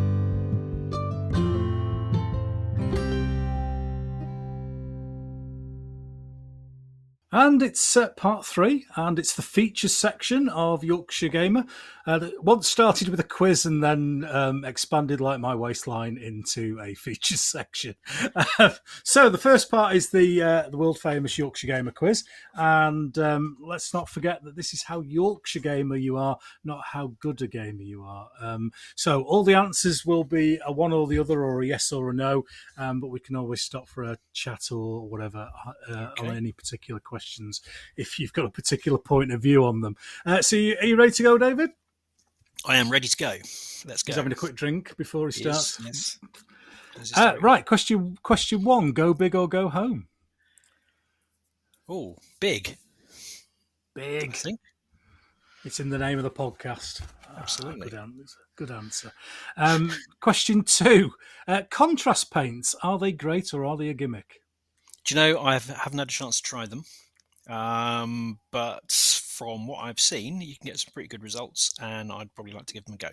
Okay, okay. Uh, paintbrushes. Are you going to go Winsor and Newton, all all posh like, or are you going to go true Yorkshire, made in Skipton, Pro Arte? Um, actually, most of the paintbrushes I've got at the moment are Pro Arte ones. Literally. Excellent. Excellent. Although I do have some Winsor Uh, and, Newton, and just for really fine stuff. Just for regular listeners, I will be at the Pro Arte Factory next week, recording in process for the next edition of the podcast. Looking forward to that one. I used to work over the road from it. And, Okay. and never went in, and now I'm going back, and um, so yeah, looking forward. Well, well, now that I know that, I'm, I'll, I'll be even using this stuff even more. Oh, brilliant! Yeah, good lads. Made in made made in Skipton. Fantastic. So, um, ninety six figures. Would you consider that to be an army or a pike block? Uh, that would be a, a, skirmish army for me. A skirmish army. Skirmish army. Yeah. Uh, question five: six by four table. Would you consider that a big game or a small game? Uh, I would consider that uh, pretty much the only game I can play at the moment. Um, so I would say that I, I, I would say that's that's that, that's a small game, but that's, my regular game. But I would Yeah. like to do much bigger ones. Would you prefer a points based army or an historical order of battle? Historical order of battle. I I don't like point systems. You know, I've I don't know many people who do. I, I'm on episode forty-seven, and none of my guests, well, a couple of like points-based systems, but um, rules writers I've spoken to have said, "Oh, you've got to have points battle points in your rules, or else people don't gravitate towards them." Ah, maybe, maybe that's why people don't gravitate towards my rules because I don't include point systems. Well, I have I have on a few, but only because people have pestered me so much and said you've got to have one. You've Are they the ones that sold really well? Uh, probably. I don't know. In fact, there was there was one where, where I said I'm not going to do it. I'm not going to have a point system, and this guy wrote to me and said I've written a point system for you. Please use this point system. Like, no, I'm not going to. Yeah, I hate them. even though even though when I was at school, you know, we, we used to play you know WRG moderns, and it was like you know, how many Yeah. thousands of points we're going to have? And we we were all like concocting, you know, sort of the, the best armies we could using Bruce Rea Taylor's army lists and stuff like that. But but these days, no, oh, don't like good don't old like it. Bruce. Yeah, Good old Bruce. There's a Happy legend. days. There's a legend. Um, question seven. Um, mixing your paints, would you go for a wet palette or an old bit of MDF? I actually go for drinks caps, you know, caps off soft drinks bottles and things. Oh, That's what I use. Ah, what did you do? You use the up, upside down and use the Yeah, yeah. Uh, and usually, um, Ah, T- Tesco's fruit juice ones actually I find best because or, or Yeah. milk bottles because they're wider, you know, so you can't use the, the, the old, you know, the little sort of um, yeah. what, are they, what size are they? You know, sort of plastic Coke bottles and things because the, the cap is too deep. But uh, but yeah, the wider ones for milk milk bottles. That's why I use. Well, I like that. That's a good answer. Unique, unique answer. Okay, Very that's good. Um, under, undercoating figures. Do you go black or white? Uh, usually white. Usually white. Yeah, a Corax white from Games Workshop. Oh, very good. That's very that's good. my usual one. Uh, Um, hot drink. Would you go for? No, there's no regional bias here. Obviously, uh, Okay. would you go for Yorkshire tea or dirty mucky coffee? Uh, at, at, at the moment, I, I, I'm very faddy. I go in and out, but at the moment, it's tea. Definitely tea. Oh, In fact, I've got a big box of Yorkshire tea on, on my on my desk in the office at UCL. Oh, fantastic! Grown in the tea fields of Barnsley. Absolutely. Oh, fantastic. uh, question 10. Um, Hmm. War games units, if it's historically accurate, do you like them tightly packed or socially distanced? Depends what it is. Yeah. Um, because I'm I'm more sort of skirmishy at the moment than socially distanced. But Okay. like I said, you can't beat a good uh, a good pike block. Oh, my favourite. Love a pike block. Love a pike block. Uh, so, question 11 uh, two hour club game or a weekend monster game? Um, would like to do weekend monster game. Uh, usually end up playing two hour club game. yeah, the time your, your time has been uh, taken up with other things as we spoke Yeah. about before. Um, now, um, are you? You did say where you were. You're down towards the south of England, aren't you? Uh, yeah, just south of Gloucester. Yeah. So um, interesting where you go with this one. Um, Okay. Avocado are they just posh mushy peas? Yes, they are. Can't stand them. Oh. Because they Can't beat a nice. it's fluctuating now. It's fluctuating now, but there used to be a there used to be an avocado line somewhere around Northampton. Yeah, uh, but I'm having Wow, okay. I'm having I'm having people from the south of that now saying that um, Yeah. avocado is mushy peas, and then I, I've had one person from the north say, "Oh, I love avocado."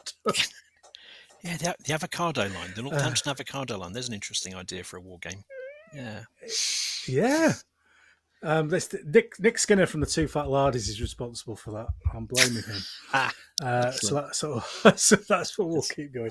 Um, so um, the next question, uh, David, is a, is a universal question that has been answered the same by everyone. Ooh, okay. So there's no pressure on No you pressure. to get this right, or Right. no pressure whatsoever. Uh, so this is round dice, spherical dice. Oof. Are you aware of the concept? Uh, I have Um, seen them. Yes. Seen them? Are they allowed or banned on your table? Uh, I no, no, they're just not a thing. Yes, forty-seven. Excellent. Excellent. Kept the record going there. I remember we, we one- one of my friends did have, you know, the the hundred sided spherical dice, you know, with the Yeah. little facets on it. And we, we spent more time trying to figure out what the numbers were than actually playing the game. It's the most ridiculous thing I've ever seen. Yeah, I think it's I think it's a universal hatred within the um, within the war games community. You can we can fight about scales and ground scales and and periods and rule sets, but when it comes to round dice, It's a universal on the truth. same page. Yes. Yeah, exactly. It certainly is. Um, if you're going down the fish and chip shop, uh, would you have haddock or cod? Um, usually cod, but haddock if I'm feeling a bit posh. Excellent. Oh, very good. Very good. Um, question 15. Um, do you love a good table and a set of rules? Sorry, do I love a good table or Like a a set of casualty table or an armor penetration? Oh, No, in oh, a set of yeah. rules. So, I see in a set of rules. like, like Um, a casualty table.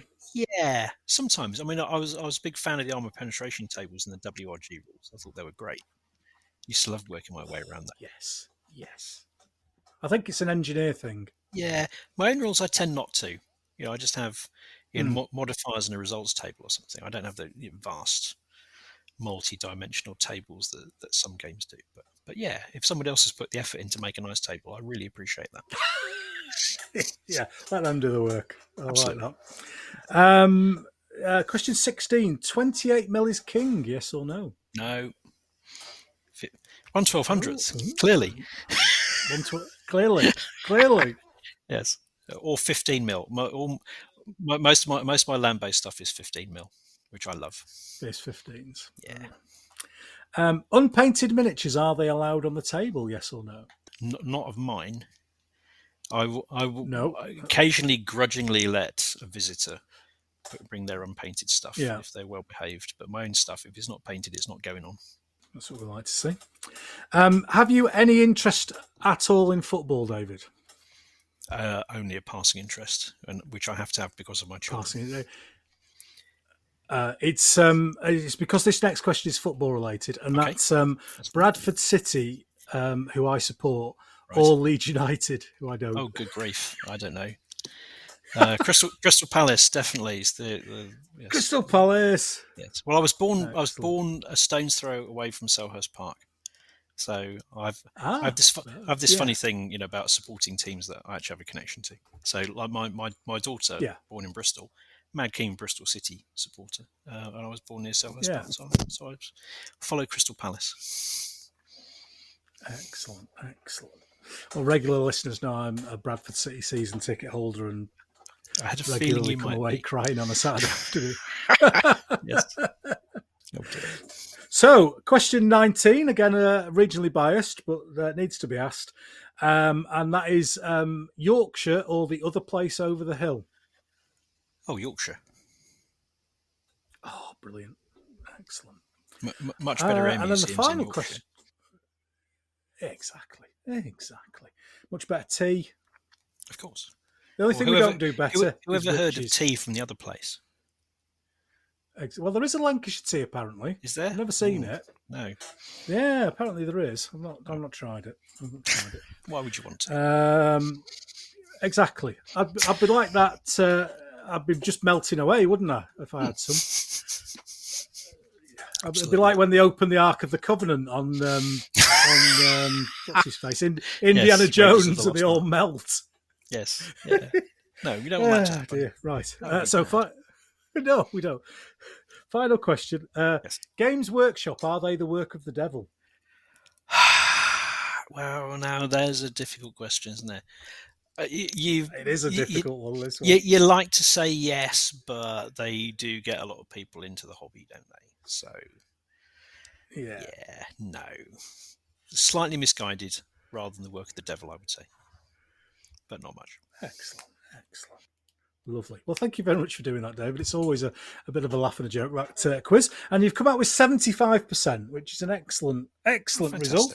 Excellent. Um, very, very, yeah, not too bad, not too bad at all. Good. Yeah, exactly. So it's that'll be a first, won't it? What seventy-five percent? Uh, it would, yes. Are we on a two Well one? done. Are we a high two one? No, no, no. It's uh, that's that's that's a first. That's a distinction. That is on, on my MSc course. So, uh, so yes. Oh, I'll award myself a distinction for that. Oh, Get, fantastic! get me s- get me a nice certificate to hang in the toilet. I will do. I will do. I'll get it organised. Um, which leads me nicely on to uh, Room 101. Uh, and uh, regular listeners will know uh, George Orwell's Room of Horror turned into a TV show, uh, turned into a feature on my podcast. Um, and this is where um, we we forgot old boundaries, and uh, our guest is allowed to have a right old moan about something that really winds them up in this glorious hobby of ours. Um, so, uh, uh, Okay. David, which one have you gone for? What have you gone for? Joe, I'm going to go for because I'll, I'll, i there, there's a potential to upset too many people with the other one, so I'm going to go. I'm going to go for faction. Yes. The word faction. Oh, So now, David, give me your give me your faction rant. I hate the use of the word faction when people are talking about army lists, especially when and there, and there are there are some situations where faction is an appropriate word, but mm. you know when you read a set of you know naval rules and oh which faction are you playing? Oh, I'm playing the Royal Navy, or yeah, air rules. I'm playing the Luftwaffe, or I'm playing the British. No, no, that's not a faction. you know, like some terrorist organization is a faction, or some splinter group or something. That's a faction. But Yeah. the RAF is not a faction. No. It's a hobby, but it's not a faction. you know, and it just really that that's there's not many things that really wind me up in wargaming, but that really is one. Especially when when you know, well, I've I've seen it a few times in you know sort of you know Facebook groups and other things like that, and you know I put on. I say it's not a faction; it's like it's a nation or something, and then you get all the youngsters going, "Oh, don't be so don't be so silly, granddad. It doesn't matter. And you go, it does. Words are important. Yeah. So that's me. That's my rant. Yeah, and it's a very good one. I think it's. I think personally, I think it's so disrespectful um, because it comes from it comes from that sci-fi fantasy genre where you can have a faction that because it it, it isn't anybody, but we, um, you know, your father, my Mm. grandfather fought in World War Two. Uh, and, it, and and he was in the desert. Uh, and if I said to him, "What faction were you in, Grandad?" No, he would have smacked me around the back of the head with a spade or something. Absolutely, and and quite deservedly so. It's like I said, you know, there, there there are some games, you know, or some settings where that'd be entirely appropriate. Yeah. You know, if you're playing some cyberpunk game or something, you know, based in the streets of, you know, sort of future Los Angeles, then that would be that'd be fine. I'd be happy with that, but not historical game when you're pitting the RAF against the Luftwaffe or something. It's just just wrong. Crazy. Don't do it. Well, I am so glad that you've put that in. That's one of those that's been hanging around, waiting to be shoved into the war ga- the War, war Games 101 vault for so long. And I'm so glad, David, you've come on and, just booted it in there. Excellent. So we we will Very close the we will close the vault door behind us because I hate hate action so much. right, calm down, Ken. Calm Good. down. We've got to have our systems now. Yeah, it's out now. So we're going to relax now on our desert island because we're good, we're moving to the desert island Ah, war game, Oh yes. very much like the um, the desert uh, island discs on on Radio 2 Mhm. um, and um, you are allowed to take David one desert island game, and it can be any size, any type of game. It doesn't have to be a war game; it can be a board game, but just something that is your go-to all-time game. So I thought long and hard about this. There are Hmm. many, many choices. Um, but my choice would have to be a board game, uh, and it would be Avalon Hill's B17 Queen of the Skies. Um, so it's a solo game, which is Oh, I haven't seen that for years. No. Yeah. so so Yeah. it was it was the very first Avalon Hill I ever owned. Avalon Hill game I ever owned. My, my parents got it for me for Christmas because one of my friends ran a game shop down in down in Croydon, uh, and and it was one of the games that he had down there. And yeah, I I just love it. You know, it's a lot of people hate it because you know it, it's a game where you've got you, you haven't got much in the way of agency. You know, you're you're you're, you're flying a B seventeen over Germany or something, and you don't get much choice in what you do. You just get choice in how many. Well, you, but you don't get any choice at all. You know, the Luftwaffe come and try and kill you in spades uh, and shoot your plane to plane Yeah. apart.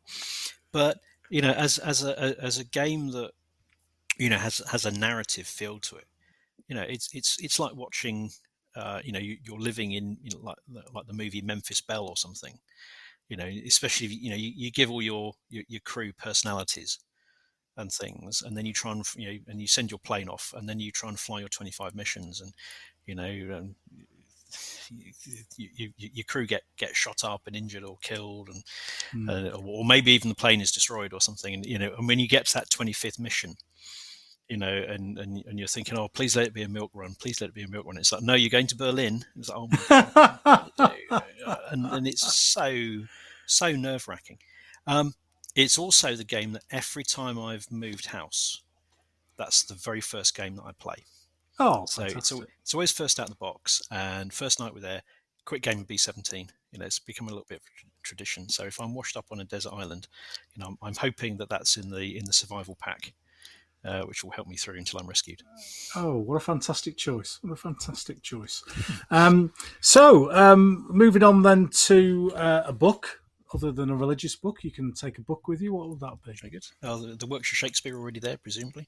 Yeah. Um, yeah. Again, you know, thinking long and hard about that. I mean, I would like to take, um, you know, the, the the last book in the um, uh, Game of Thrones series, but obviously Mr. Martin hasn't finished that, and he's unlikely to ever finish it. Yeah. So I think what I'd like to take with me is the Three Musketeers. by Alexandre. Oh, Dumas. Yeah. Um, years ago, uh, we went on on holiday. We stayed at a uh, um, little, little farm farm cottage, uh, and there was a copy of it. You know, a little old old edition. You know, lovely kind of old book smell to it. Um, and, and and I read it over that holiday, or read, actually I read half of it because we were busy doing other stuff. But you know, I just really enjoyed it. Um, you know, lovely story. Uh, it's so tongue in cheek most of the time, Yeah, uh, yeah, and I can go back and read it time and time again. And and whenever I'm reading it, I just think of those, you know, the films from the seventies, you know, with um, uh, old what's it, Oliver Reed and, and the others. You know, I Richard, can just Cham- Richard yeah. Chamberlain, Michael York, and I That's- can't remember yeah, the, other and, guy. uh, oh, and of course Charlton Heston, you know, as like Yeah. the best Cardinal Richelieu Oh, ever. yeah, yes, yeah. So I'm, I'm really hoping that Martin Goddard's going to do a little 15 mil Cardinal Richelieu with his uh, he's he's recently done um, Musketeers because that'd be awesome. But but yeah, I I I can I can just imagine. Yeah, the characters, those characters when I'm when I'm reading the book, I think it's fantastic. So yeah, I'll take that one with me.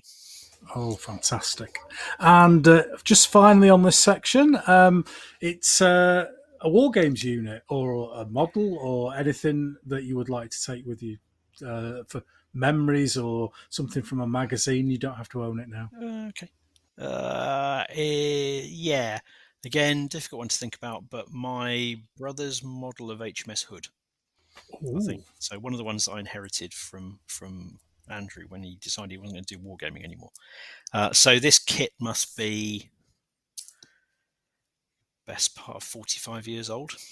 Um, has been repaired. I did buy another another one and scavenged the parts from the new one to repair the old one. But it's one of those those models which has like been with me forever. I mean, interesting thing when I'm uh, so my uh, well, my, my dad had um, a couple of stepbrothers and they were both gunners. Uh, and one of them was a gunner on the hood. I mean, he transferred off the ship before before Denmark Strait, but there's a little bit of a, you know, a, a slight Yeah. family connection to, to HMS Hood. So yeah, it's always had a uh, a special place for me. And was that the um, the Airfix kit? The, the one Yeah, it's the, scale? the, the one Yeah. one, so the the small. Ah, yeah, right, he had yeah. he had quite a good twelve hundredth collection. Oh, Uh, fantastic. Uh, yeah, Yeah, that's that's a great choice. A great choice. Bit of uh, Okay. a bit of meaning as uh, and a bit of family connection as well, which is absolutely fantastic. And that dring, draws us to the close uh, at the end of the third part of the show. Uh, and now we're going to talk about naval wargaming. Don't switch off.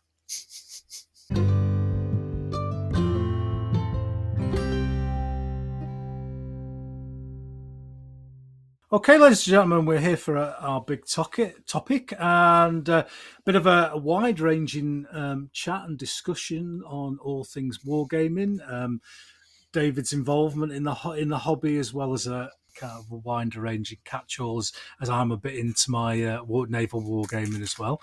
Um, so, I suppose Fletcher Fletcher Fletcher Pratt would be the the uh, is it Pratt or Platt?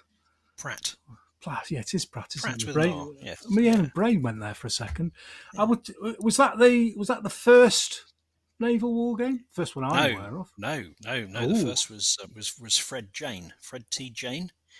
So um, the author of uh, Jane's Fighting Ships and and the founder of, uh, I suppose, Yes. Jane's Information Group. So yes, if you go back and and get um, you know copies of the, the early editions of Jane's Fighting Ships, you will find Jane's naval rules in the book. So you know you can you, and, and, Oh, and the and the layouts. That's Well, there you go. So so go and go and find yourself a nice facsimile facsimile edition of the Yeah. like 1898 edition, and you'll find, or is it or maybe one of the later ones? But yeah, you'll find the rules in there, um, and the way that the the diagrams in the book for a lot of the ships was laid out, you know, showing the armor and stuff like that, and Mm. also the grading system that he used in, in in the book, you know, sort of like A, B, C class armor and stuff like that, was all there so that you could you could fight naval war games with with with, with the books and the. Wow. It's absolutely fantastic. So, um, yes, one of the things that I've uh, I started uh, a few years ago, in fact, seven years ago, um, was International Naval War Games Day. Yes. in- Inwood, uh, which is um, uh, August the sixth every year, uh, and it's August the sixth because that is Fred T. Jane's birthday. Wow. So there you go. Excellent. A little bit of Excellent. little bit of history, but yes, Jane Jane was the first. I'm going to have to dig them out now because I've learned. So I like learning things, and I've learned something, and I'm I'm going to go and dig those out. Excellent. Excellent. I've got to ask the question: um, Why is it so unpopular, or not as popular as it could be? That's that's Yes. a good question. so I, I I don't know, but I can guess that you know pe- people like tables that are full of stuff, don't they? Hmm. Yeah. If you're doing a naval game that's full of stuff, it's probably going to be Age of Sail. Yeah. uh, and people don't like building sailing ships because they're tricky. Yes, that's very true. That rigging and sails and all that, all that kind of stuff, you know, just kind of gets in the way, and it's all a bit tricky. And if you do, you know, you go to much later, later periods, you know, when you get battleships and aircraft carriers, there's there's not so many of them, and they inevitably end up being smaller, and so the spectacle on the table is not as not as great. So I guess that's that's probably quite a large a large reason why. The other one is that you know p- people play you know what, what what's what's available where where they're playing. You know, so if you've if, if you started off with an environment where you know naval wargaming is a bit niche, but everybody's doing Napoleonics or Warhammer or this or that, that's naturally what people are going to end up playing.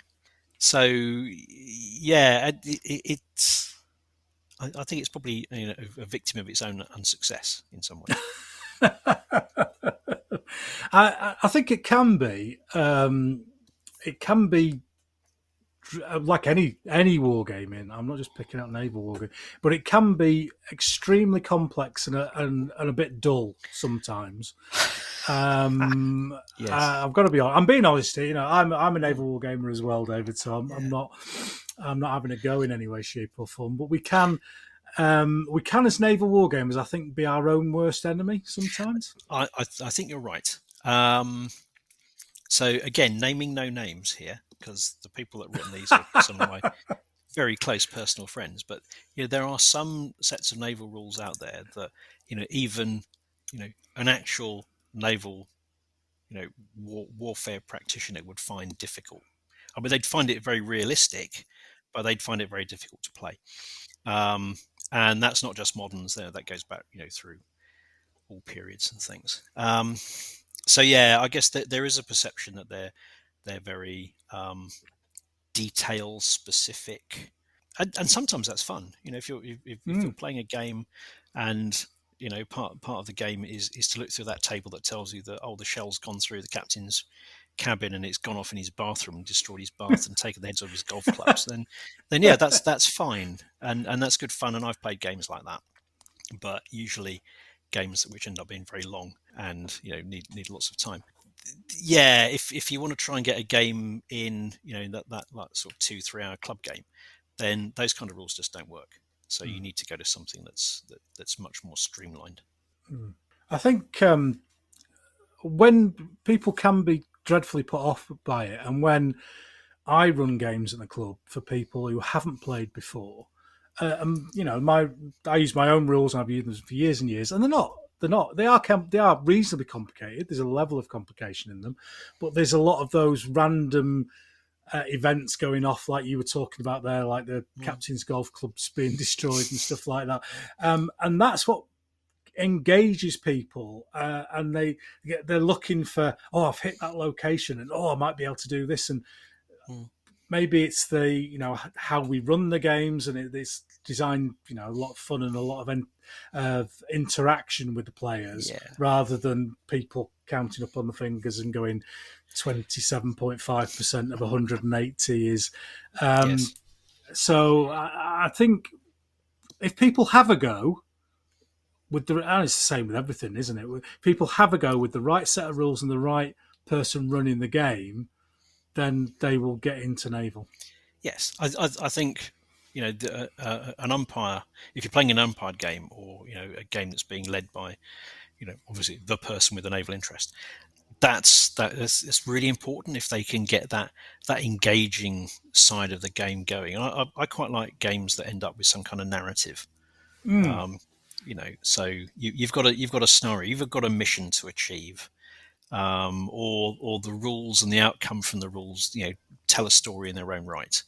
You know, Mm. so um, my, my rules writing over the year has, has has varied from uber complex to really really simple. But what, something that I do try and try and focus on is is or try and get is is that kind of narrative bit. So at the end of Mm. it, you know, you do feel like you know some something's happened and there is a story, you know, and you can help there a lot with you know things like critical hit tables and stuff like that. You know, so you know that that lucky shot which penetrated the you know the enemy ship's magazine and you know blew the Mm. bows of the ship off, or um, you know the, the the hit that uh, you know has has critically injured your you know your your your, your captain you know and, and your ship is uncontrollable while whilst you try and find the first lieutenant to come and take over Yeah. that kind of thing Yeah. those are the bits that for me drive a set of rules and and um, there can be a lots of complicated stuff going on in the background but those are the bits that people stick onto and if they've got um, damage control ongoing damage control and they're trying to fix a rudder or they're trying to fix Yes. some sort of system or you know unjam a turret or something along those lines you're invested in that game because you're Yes. trying to Absolutely. Your ship becomes a character doesn't it It the end of does, yes, yes.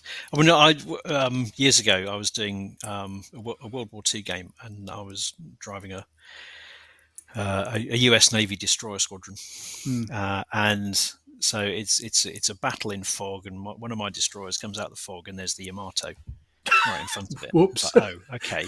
Um, so you know, my, my poor little ship looses off a you know a, a, a salvo of five inch uh, before getting literally blown out of the water in one go. Um, but we just scored one hit, which which just caused a minor fire on the on the stern of the Yamato, uh, and then the Japanese player just could not roll, you know, a damage control roll to save his life.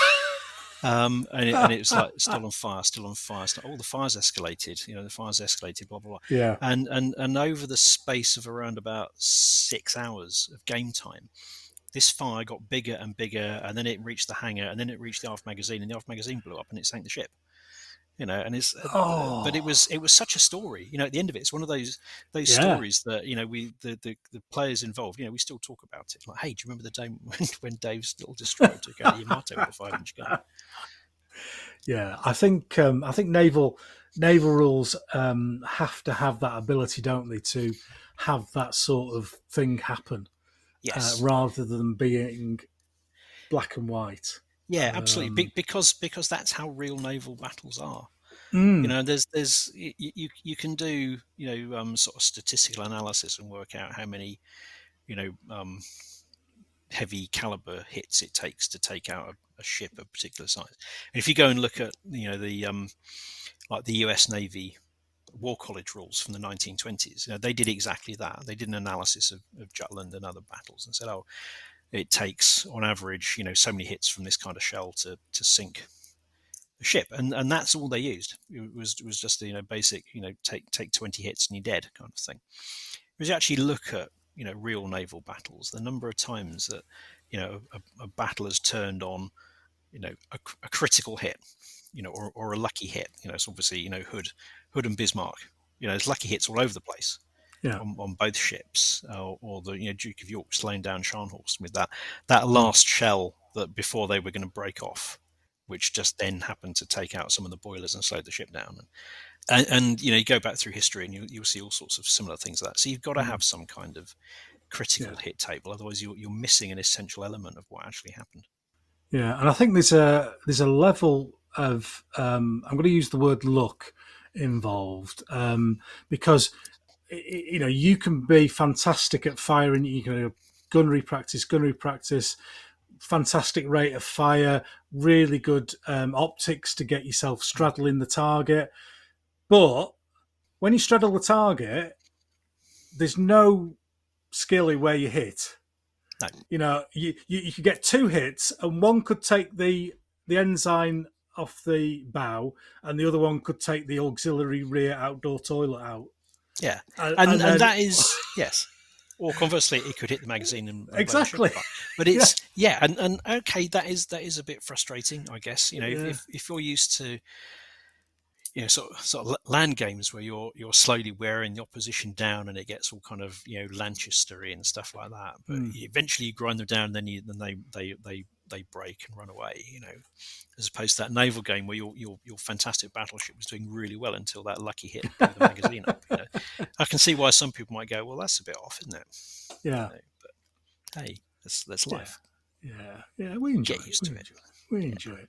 Um, so I think everybody individually will have a mark somewhere along this line, but rules.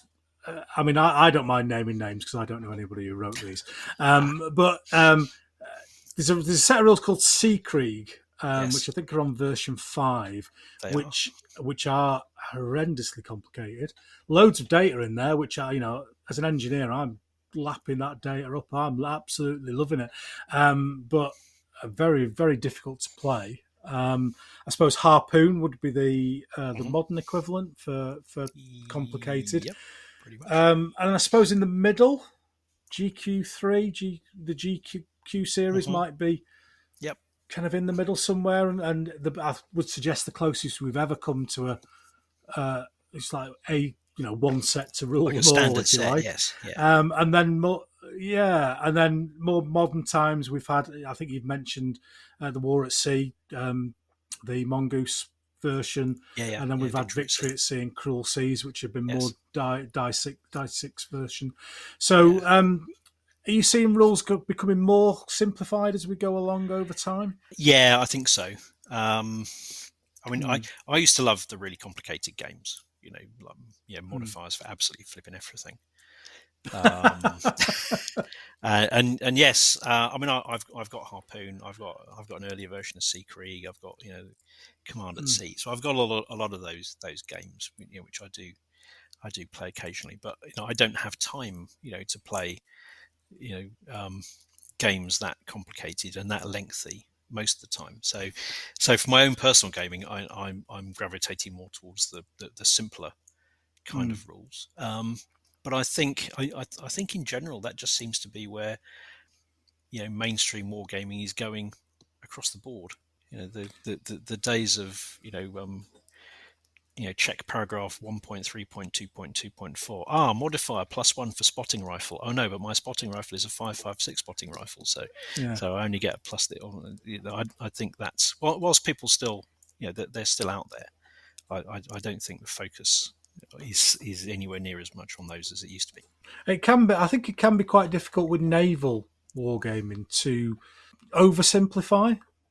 Uh, but we're, you know, we're, we're all we've all got our little line, haven't we? Where we, what we enjoy.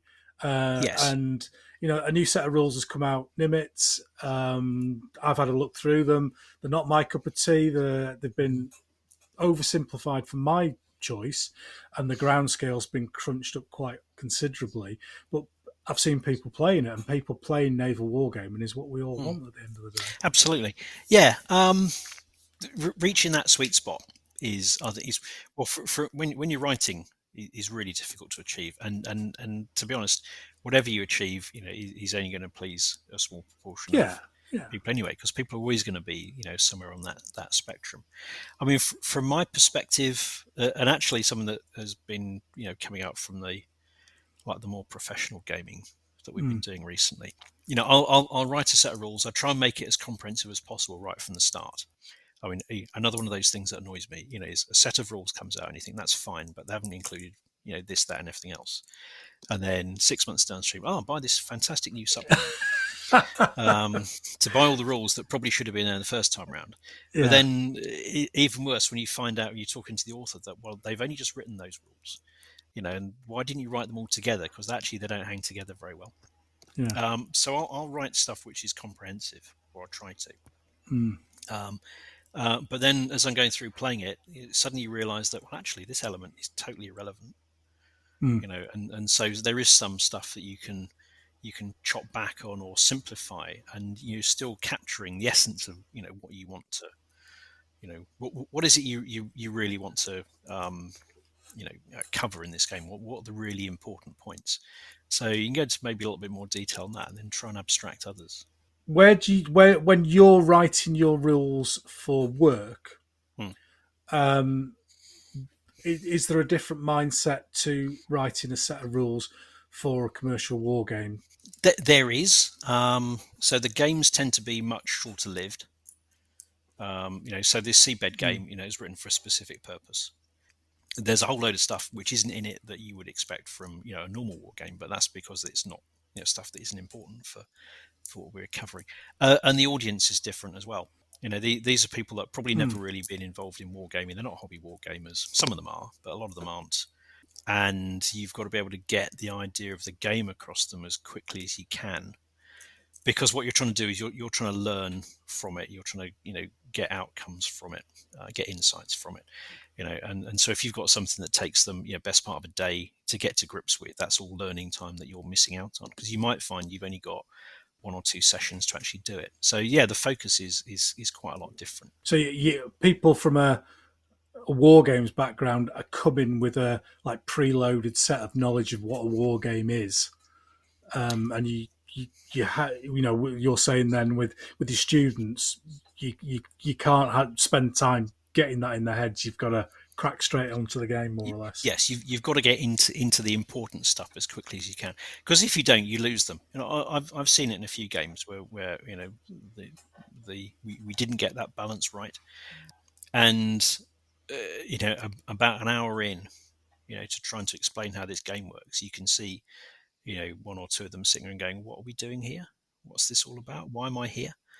So then the second time round, you know, you try it with with a much more streamlined set get them invested as quickly as you can. Um, and Yeah. you, you, you tend to find, you know, even in areas that you haven't detailed, when, once they get themselves into the mindset, they, they start to like almost invent the detail themselves. oh, that's brilliant. you know, they come up with, with good ideas for things you hadn't Yeah. even thought of. So your your own um, naval rules, and um, Yeah. I think you've covered a number of periods. Should we say that? Just, just a few. so um, I think um, Find, Fix, and Strike is your World War Two set, or one of your World War Two is. sets.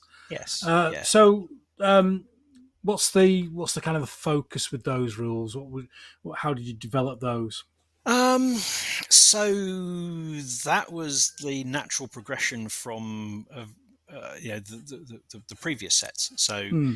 so like, um, you know, Broadside and Salvo, you know, was a, um, a set for pre-dreadnought games, you know, which then went into, um, you know, Civis Packham that I wrote with um, Stuart Machin, which was then into World War One, uh, and that was a set that we wrote. Uh, I was working on a, a, I had a project that was working under the title of Jutland in a Day.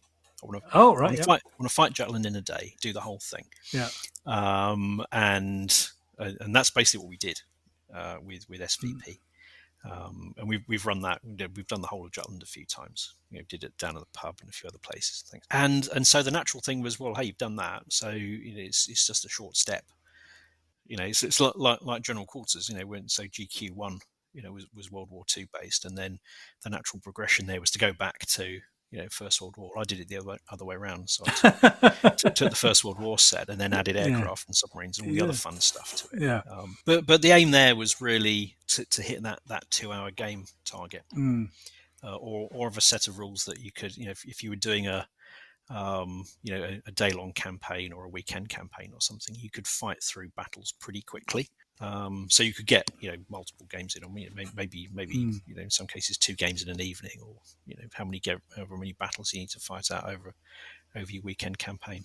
And how did you how did you deal in that particular set of rules with the complexity issue that we've we've spoken about? What were your thoughts and mechanisms for you know dealing with damage and damage control and Yeah. The- So the- I used the, the the kind of damage levels approach that I'd taken in the previous sets. Um, Yeah. I, I'm- mean, to be honest, that goes back to the um, medieval set that I wrote years and years ago.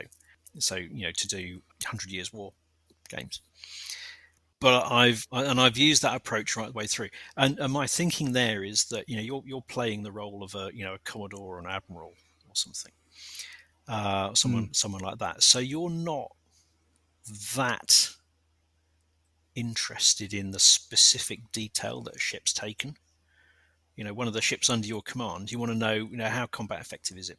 yeah And um, so, you know, knowing that you know you've you've taken so many points of you know so many thousand points of damage out of you know the tens of thousands you've got or something, you don't really Yeah. need to know that. You know, is is is HMS Exeter still in the fight? You know, she's lightly damaged, but she's still going. She's heavily damaged, or she's crippled. yeah You know, so so that's the, that that was the kind of thinking behind that approach. Hello, It's all right. Still It- there? yeah it, um can you still hear me okay Yeah, I can still hear you. Yes. yeah it um it just dipped out for a second Uh, It'll- it'll be fine. communications blackout. Somebody's trying to jam us. There's important information I'm trying to get across. Yeah. so so so I, I use this this this idea of damage levels, um, and that I've used that consistently through. Um, in fact, quite a lot of sets now. So I've used my Yeah.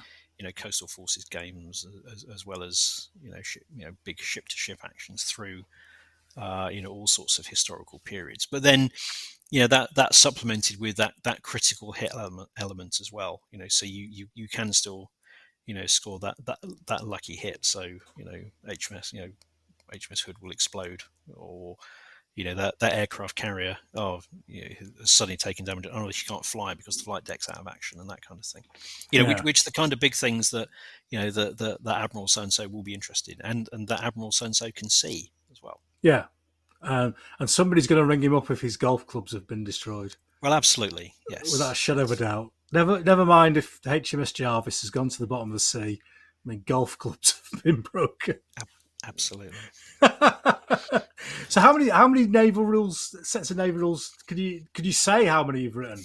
I, I should know, shouldn't I? but it's a lot. It's a lot. I, I think I'm I'm into uh, it's, it's, over twenty now. Yeah. Various various periods, uh, and like I said before, I, I have this this real attraction to unusual stuff. Yeah. So you know, I've do you know Age of Sail fleet action and you know World War Two, World War One, you know big fleet action type stuff. That's fine, and I really enjoy those kind of games. But then also like uh, you know things like gunboat battles on Lake Tanganyika in the First World War, uh, and and the Cod War, and yeah. um, turtle ships. You know, um, Japanese uh, invaders, you know, and the and the, and the you know the, the, the, valiant Koreans under Admiral Yi fighting them off with their turtle ships and things. You know, mm. like as far as I could see, nobody had ever you know um, war gamed that to any serious degree before. Um, uh, and and it was it was actually it was a project that particular one was a project I've been you know trying to get off the ground for about twenty years or so. Um, right. And it, it, was only you know a, a chance meeting you know that that meant that actually took off is your are all your rules available? Is it War Games Vault? I seem to see you publish a lot of stuff on. Yes, they are. Um, so most of mine are, are, self-published. So, so, so you know, um, I, I am Long Face Games, you know, and long, long, Face because you know, as I was, I thought I need a logo or something and a proper name. Um, and um, one of my daughter's horses was looking at me at the time, and I thought, oh, you know that joke. Oh, why the long face came into my mind, and, and I just yeah, did a sketch, yeah. and it's like, oh, mm. there you go. So, so Laura's pony dominoes is um, is immortalized. You know, it's the logo. Um, my earliest yeah. sets.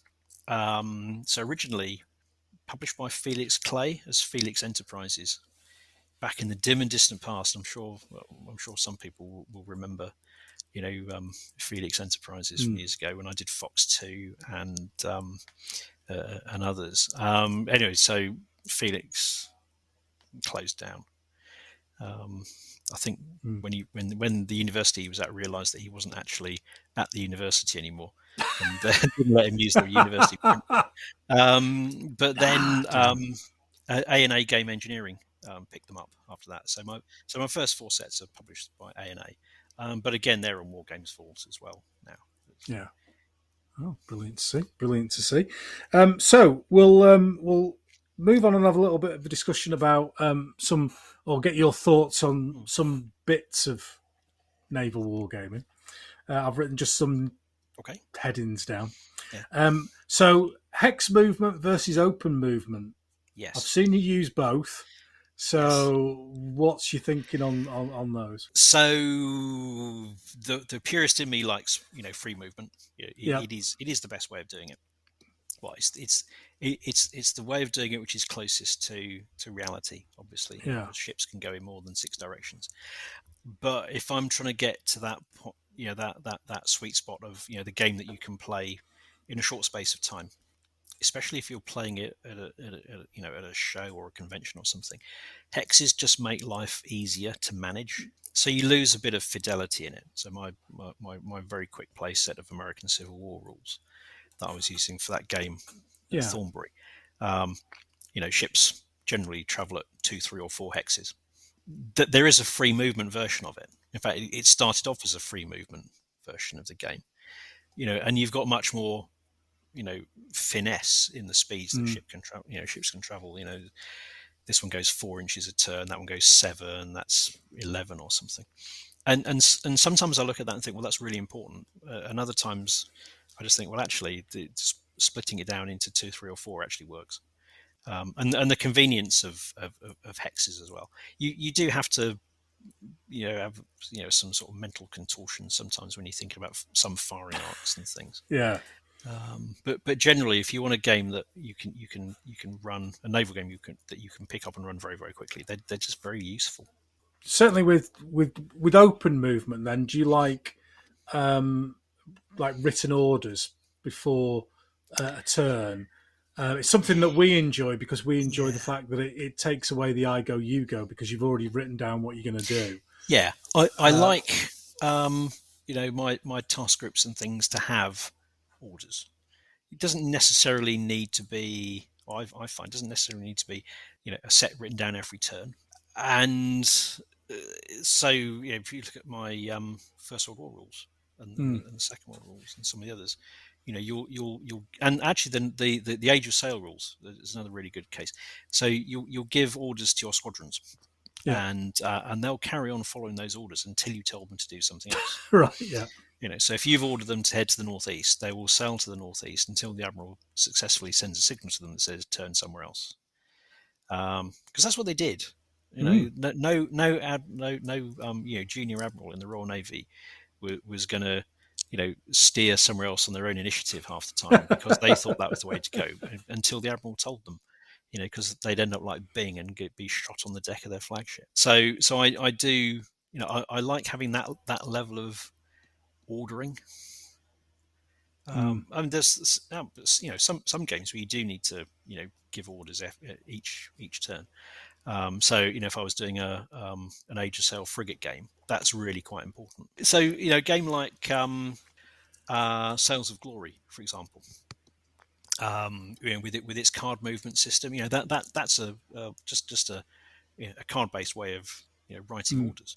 But in, in those with those rules, especially if you're doing a you know a, a frigate battle, it's really important because you might be you know doing activities which take certain you know several turns to complete. So it's important when you start them. You know things like reloading and um, you know changing you know sails and that sort of thing. So so yeah, mm. uh, it, my, my my, my like of written orders will vary depending on what I'm playing. Yeah, and uh, have you seen ever seen or played Check Your Six, the aerial game? Uh, I've seen it, but I've not played it.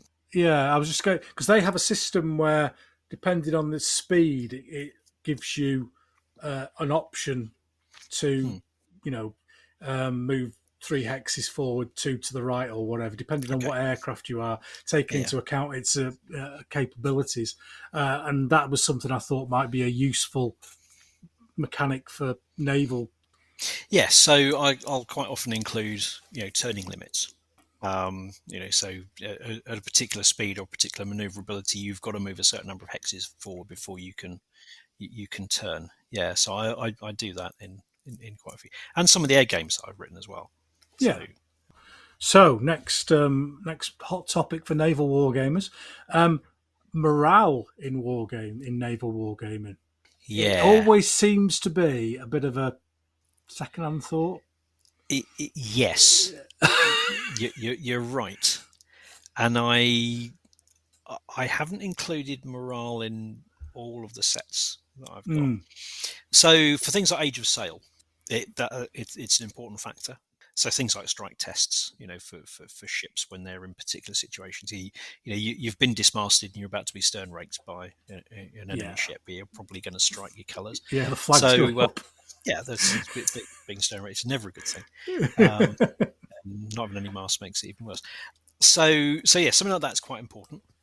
Uh, it's, I think it's harder to get into into more modern um, scenarios, uh, more more modern games. But uh, and so I don't tend to include it in those, but I get the I get the same effect, or you can get the same effect if you don't play one-off games.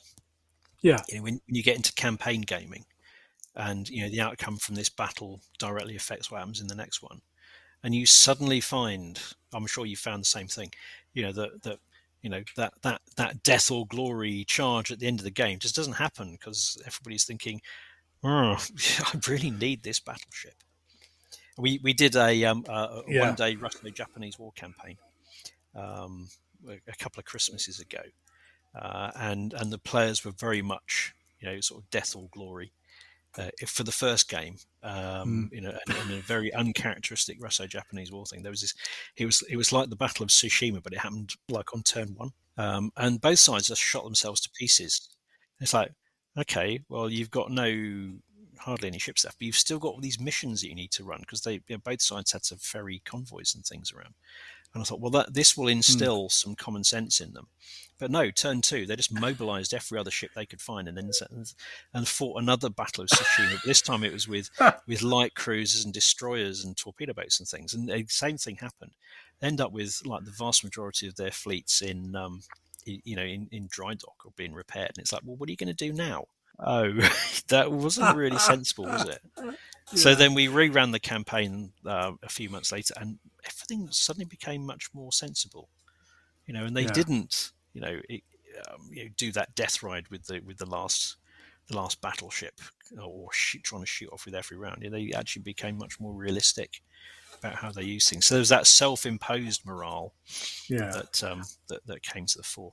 I think um, certainly I've been doing a lot of reading around Narvik and stuff recently, getting ready to to refight it, um, and a lot of the a lot of the decisions are based on, you know, the captain of the ship deciding this is going to be what we're going to do, as opposed to the morale of the crew. Well, yes, because in many cases he was the only person that actually had a clue what was going on. Him and his yeah. his heads of department. Um, it's one of the things that has always interested me when you sort of go around, you know, museum ships and things, uh, and you go and find, you know, where, where's the conning position? Where's the ship's wheel? Where's the wheelhouse? And and you go down there, and it, it's in a an enclosed space down in the ship with no view out of the ship. And you say, well, why is that? And and you talk to you know like you know sort of like the real world sailors, the veterans who are mm. you hmm. know giving you the tour, and they said that well, you, you don't want the helmsman seeing you know where where, where, where, the captain wants the ship to go because he might think it's dangerous and he, he, he won't do it yeah. so you don't give him the view you just tell him you yeah. go on their heading you know um, if, if, there's there's three enemy battleships over there but but that's where we're going to go because that's what we've got to go. That's what we've got to do you know but the you know the, the poor old you know a, a, a, able seaman Boggis or something if he sees three battleships in front of him he's like oh I don't go over there it's dangerous. So yes it's very much more and and, and you, you still see this you know like i said you know going out on you know on, on modern warships you, you've got very little idea what's actually mm. happening yeah out there yeah. you might hear a jet flying down the part down the side of the ship or, or something well that's pretty close that doesn't sound very good but yeah. you don't who, really know what's happening is that ours or theirs absolutely yes well nothing's gone bang so if it was one of theirs he's missed that's a good yeah. thing yeah, exactly, exactly. Oh, that's good. Yeah, it's uh, an interesting one. Now, uh, names on bases, names on ship bases. Yeah. Is that controversial or no? Not really. You you, you need to, you need to have some kind of identifying marks on on, on your models oh, to be oh, able to good. tell. I, I, I like to make them unobtrusive, yeah, if possible. Um, but I'm not averse to having you know a, a, a nice you know, if I've got a nice blue sea base, but have have a, have a nice sort of white tail with a you know the relevant flag and, and, and the ship's name yeah. on it or something like that. It you can maybe get away with it with, with not having them if you're talking about really small actions where it's you know obvious that that's you know HMS Java and that's obviously USS Constitution because they're the only two ships on the table. But if, if you've got a game with you know 30 or 40 ships involved, you need to know which yeah. one's which. I'm yeah, I'm I'm very very much with you on this, David. I've I've had a number of arguments with people over the years. Oh, your ship's lovely, but you've got those names on it. Oh, I can't really yes. tell. I don't like it. I don't like it. Yes. Well, now now really thick bases tell like HMS Hardy. Oh God. Sorry, oh. I've, I've, no, I've, I've, yes, no, I've, I've mentioned the unmentionable. They're not that bad. oh, bad. God, who thought that, that was? Uh, who thought that was a good idea? I, th- I think it, it's a manufacturing. Yeah, so thing, if you could tell HMS Hardy from HMS Havoc at a, a, long distance, then you're doing yes. better than I can. One seven hundredth is okay yeah. now with my big ships because they've actually got pennant numbers on them. Right. Yes. Yes. If you can, and read, you can the read the pennant numbers from a decent distance. Yes. Yes. Or, or you can tell the you know the the, the, the differences in their, their their their small arms fit or the the differences in the camouflage schemes. That's fine. But yes. Yeah you, you, you've, got, you've got confidence in my modelling abilities there, David, that I might not have. Absolute confidence. yeah, photo etch. Ooh, dear me. Ooh, that's all I'm going to say. was a good idea. Yes. Yeah. Uh, so yeah, names on bases. Names on Hmm. bases. Oh, I'm loving this. This is this is naval wargaming 101. I'm loving this. This I'm loving this as well. so um, another one that will set um, it's it's like setting a, a a badger down a rabbit hole. Ground scales. Yeah.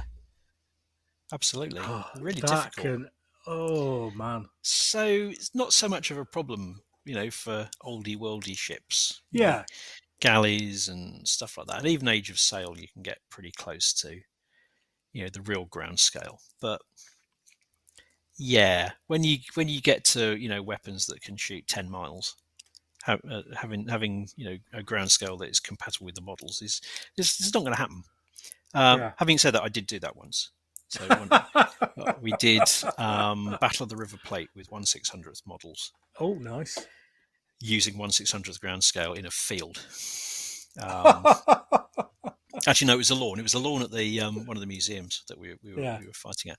Um, but yeah, I mean that was really challenging because you know you, I, I didn't have enough tape measures that were like twenty five meters long, um, and sometimes you know the ships disappeared in the grass.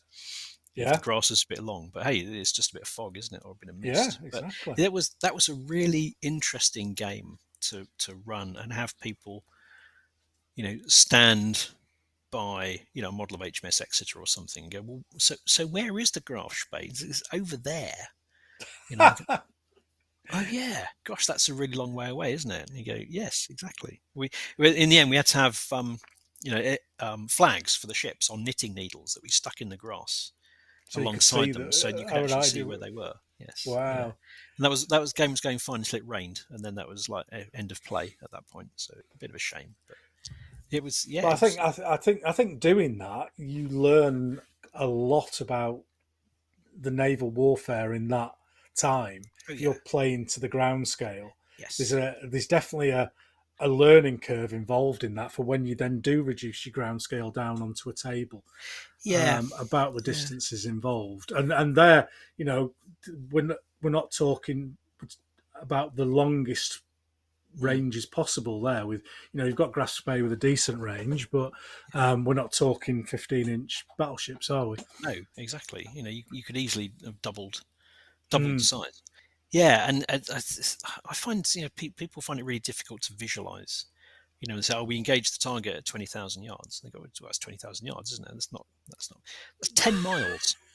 you know that's like I, I, I'm I'm I'm shooting from from here where I am, you know, in, in my house at the moment, down to somewhere past the Severn Bridges. You know, like you you can't see those. Where the hell are those? Well, exactly. That's the whole point. And and you know, and the, the thing I'm shooting at is doing 30 miles an hour in an, in the opposite direction to what you're doing. So good luck hitting that. I think if anybody is not sure uh, and you're driving down the motorway, um, just if obviously you know if you've got family in the car, they might think you're losing your marbles a little bit, but you can just go bang, press your reset on Yeah. your tripometer, and then Yes. see how long it takes to get to ten miles, Yeah, absolutely. uh, and that's how far your shells are going. It's, it's the thing that always amuses me when I go on board HMS Belfast because we take the students down there every year. Mm. you go on Belfast, and there's, there's a thing in the in the gunnery exhibit that that explains that the the forward turrets are you know traversed and, and elevated because you know the that that's that's the guns you know focused on or targeted on uh, a motorway service station that's on the M25 somewhere you know, to give you an idea about how far they, they could shoot, and it's a hell Yeah. of a long way. Yeah, it is massive, And, massive. and then you get and then you play modern games, you know, and now I've I've got this missile that can go you know 90 miles. Uh, or, or this new one. Oh, I've got. Uh, you know, we, we were doing a, a, know, an ultra modern game with um, Chinese, you know, hypersonic anti-ship ballistic missiles, you know, and the range of those at like uh, fifteen hundred miles. It's quite difficult to fit on a table. yeah. So it does become an issue. But I think as you as you then um, compact the ground scale, you can get to a point where um, manoeuvring becomes more exaggerated. Yes. and in some cases gets a little bit more ridiculous. Yeah, you know when you when you you end up with you know a, a combination of model scale and ground scale where um, shoot you, you can't shoot from one end of end, one end of a destroyer to the other because the, because the weapon on the stern is out of range. Um, which I I have played a game where exactly oh, that kind of thing happened. Wow! And you're going, this is this is just very very strange. I won't say ridiculous, but it was. Mm, yeah, I, I think there's a there's a sweet spot for everybody where you you know people have different sizes of table available people will be using different scales of model um, and it either looks right to you or it doesn't. I think is probably the best way of describing it. Yeah, absolutely. And and I think at the end of the day, the other important thing is I, you know, I, are you happy with it? Are you having fun? Yeah. You know, I, I know naval wargaming has a bit of a reputation for being, you know, like like grognard control, you know, rivet counters a go go, um, and and yeah, I mean there are some naval wargamers who are exactly like that you know um, and i probably used to be one of them. I'd get really really wound up about stuff that was a bit strange. I suppose i've probably mellowed in in the last five or ten years or so and you know whilst I'll, i can look at something go well, that's well that's that's not for me. I don't like that. I think that's i think that mm. was weird. But then are the people who are playing it having fun? Are they enjoying themselves? Yeah. if the answer is yes then hey that's that's exactly the right game kind of the right kind of game for them, isn't it? Yeah, exactly. And, you know, I've had a lot of comments with my one seven hundred stuff. You know, where are you going to play that? Have you got? And we just happen, we oh, yes. we just we just happen to have uh, an old cinema that my club uh, that my club owns, wow. which is huge. Okay. So um, I can, I, I'm going to be limited by a blue cloth space, right, rather than table space. Yes. Um, so I I think I can get it to a size where, to me, it looks. It, it doesn't look daft. Yeah. I think that's the, but that again, that's in my mind's eye, and that's yes. what I, I yes. want to do with it. And I also, I also want to try and keep the models so that there is a level of visual to it as well, rather than them being so far apart that you can't see two, you know, in in one photo frame. Yes, I mean the the experience we had doing um, doing the game on Belfast was that yeah you can you can you can do that. You know, we we didn't we, we weren't close to you know um, you know same ground scale as, as ship scale.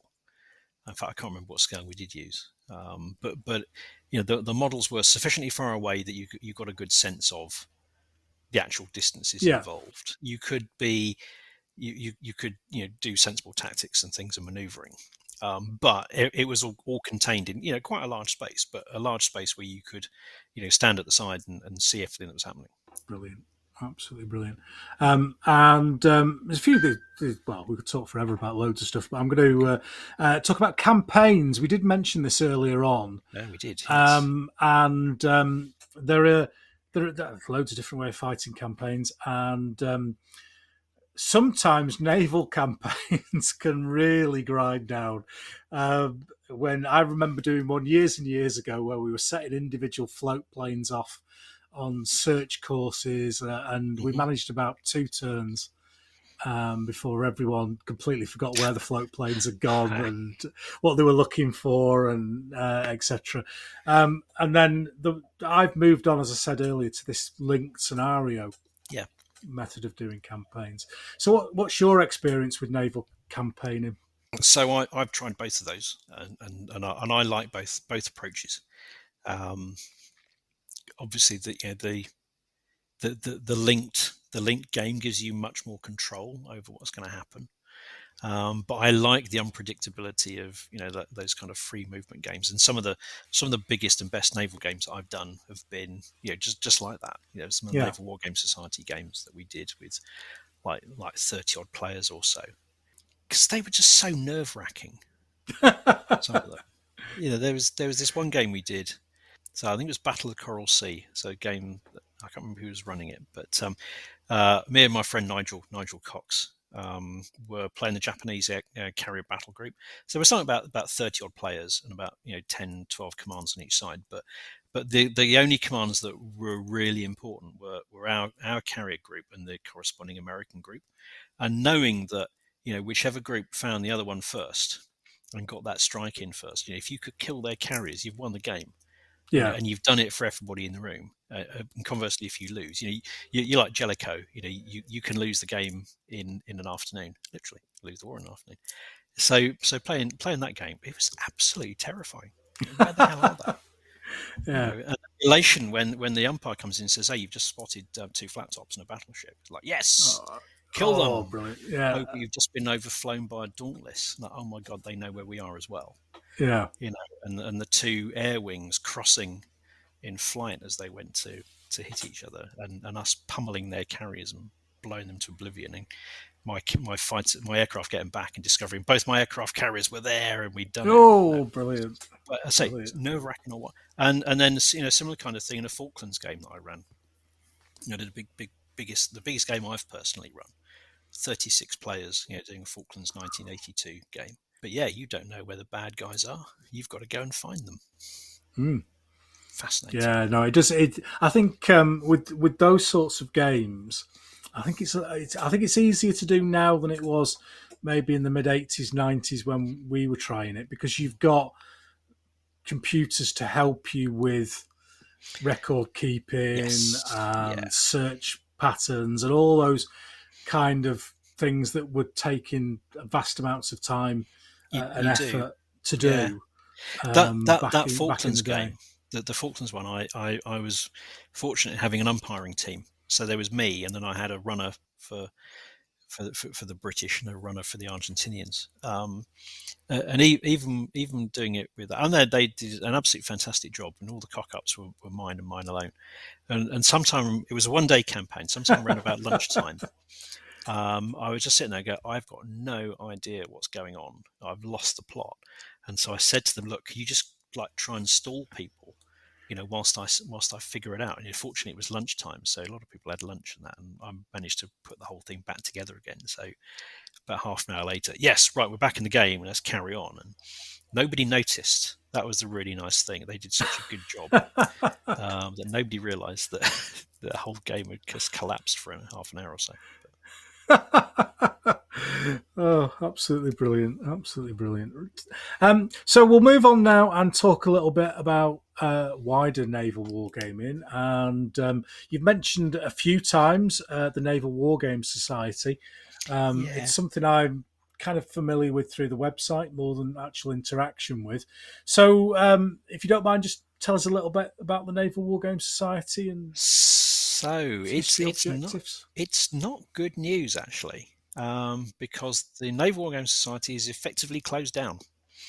Um, we talked about you know naval wargaming being a bit of a niche, and um, I mean when I got involved in it, in fact it was it was it was through Phil Dunn. So Phil Dunn was one of the original founders of the of the Naval Wargame Society back in 1966, which is coincidentally the same year I was born.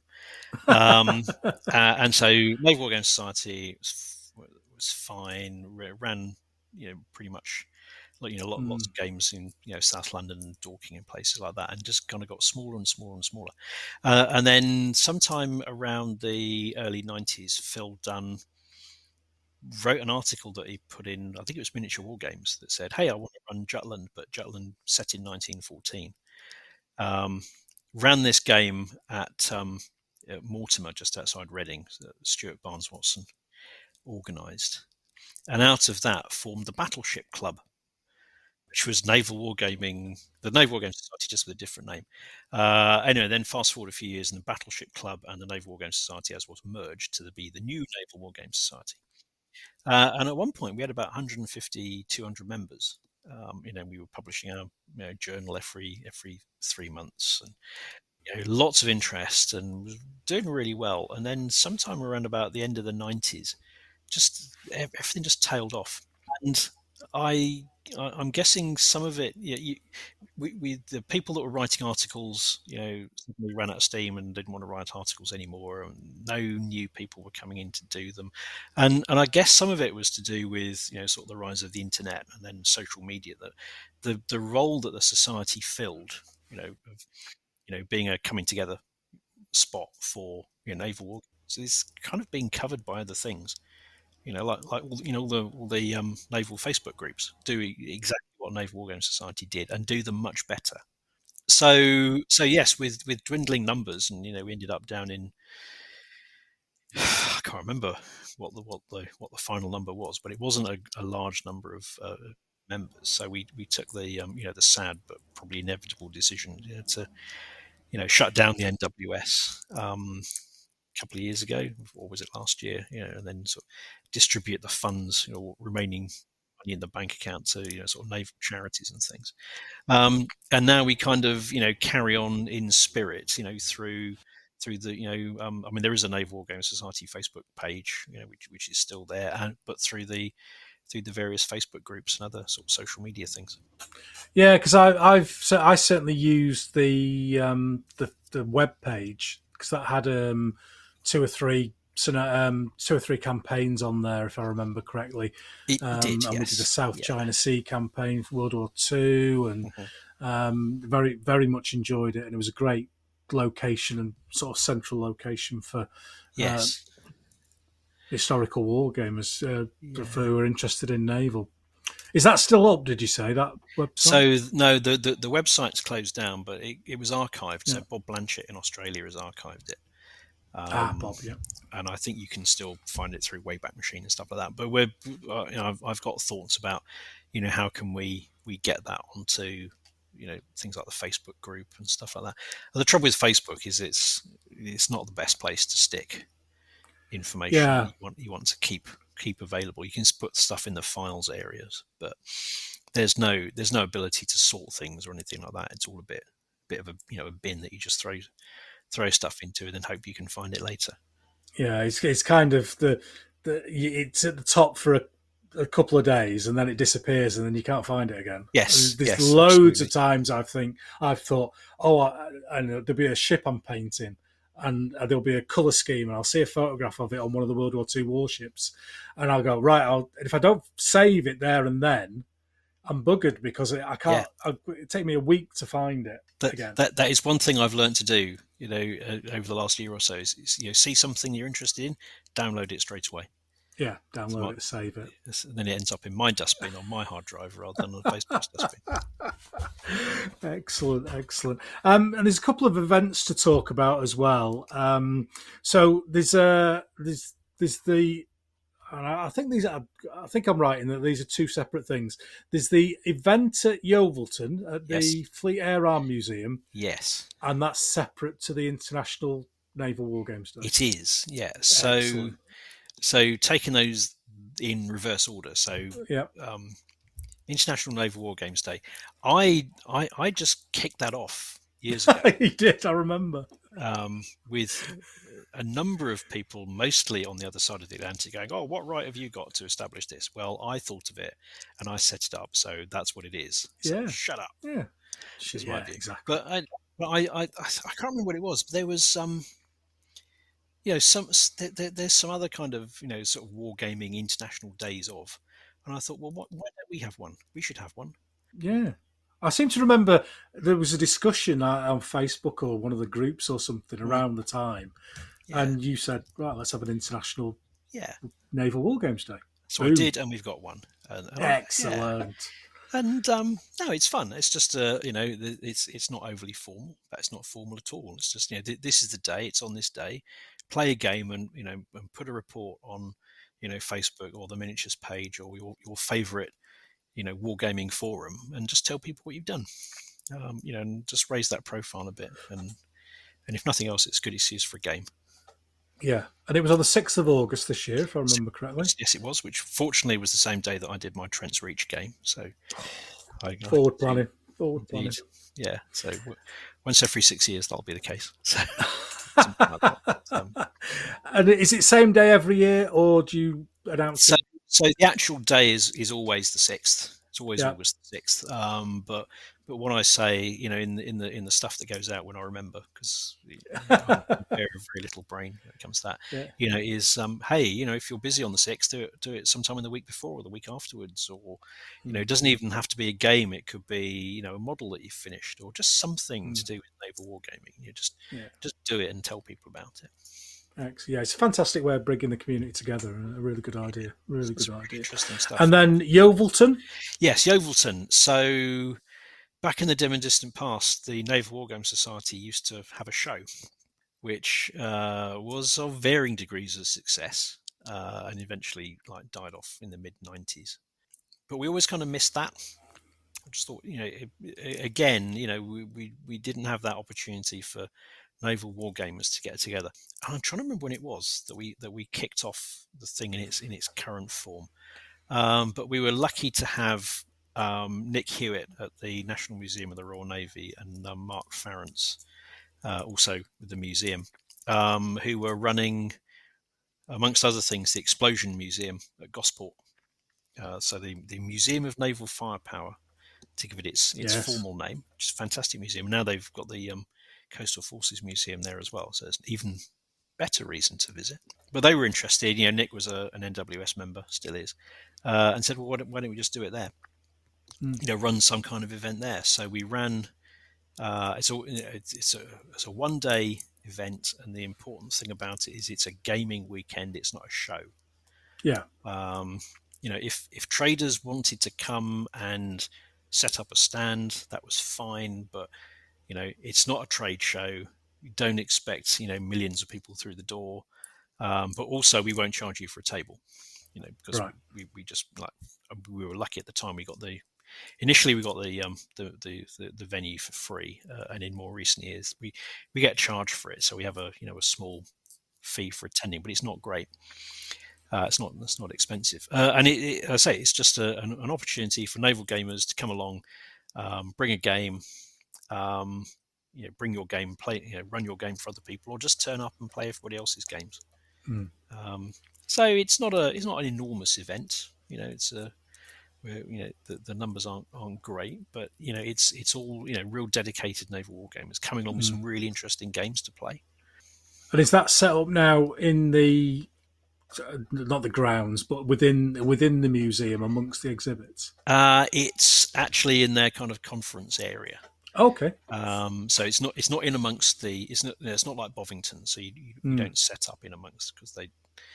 I think they'd have a little bit of a head fit if, if, if, we, if you're trying to do that. Although one of the nice things about it is that if you if you come to um, you you come to the Naval War Games Day at Yeovilton, then you get you get um, the the, the you, you've obviously you know I said you you you pay a bit for the to, to take part, but then you get free admission to the museum.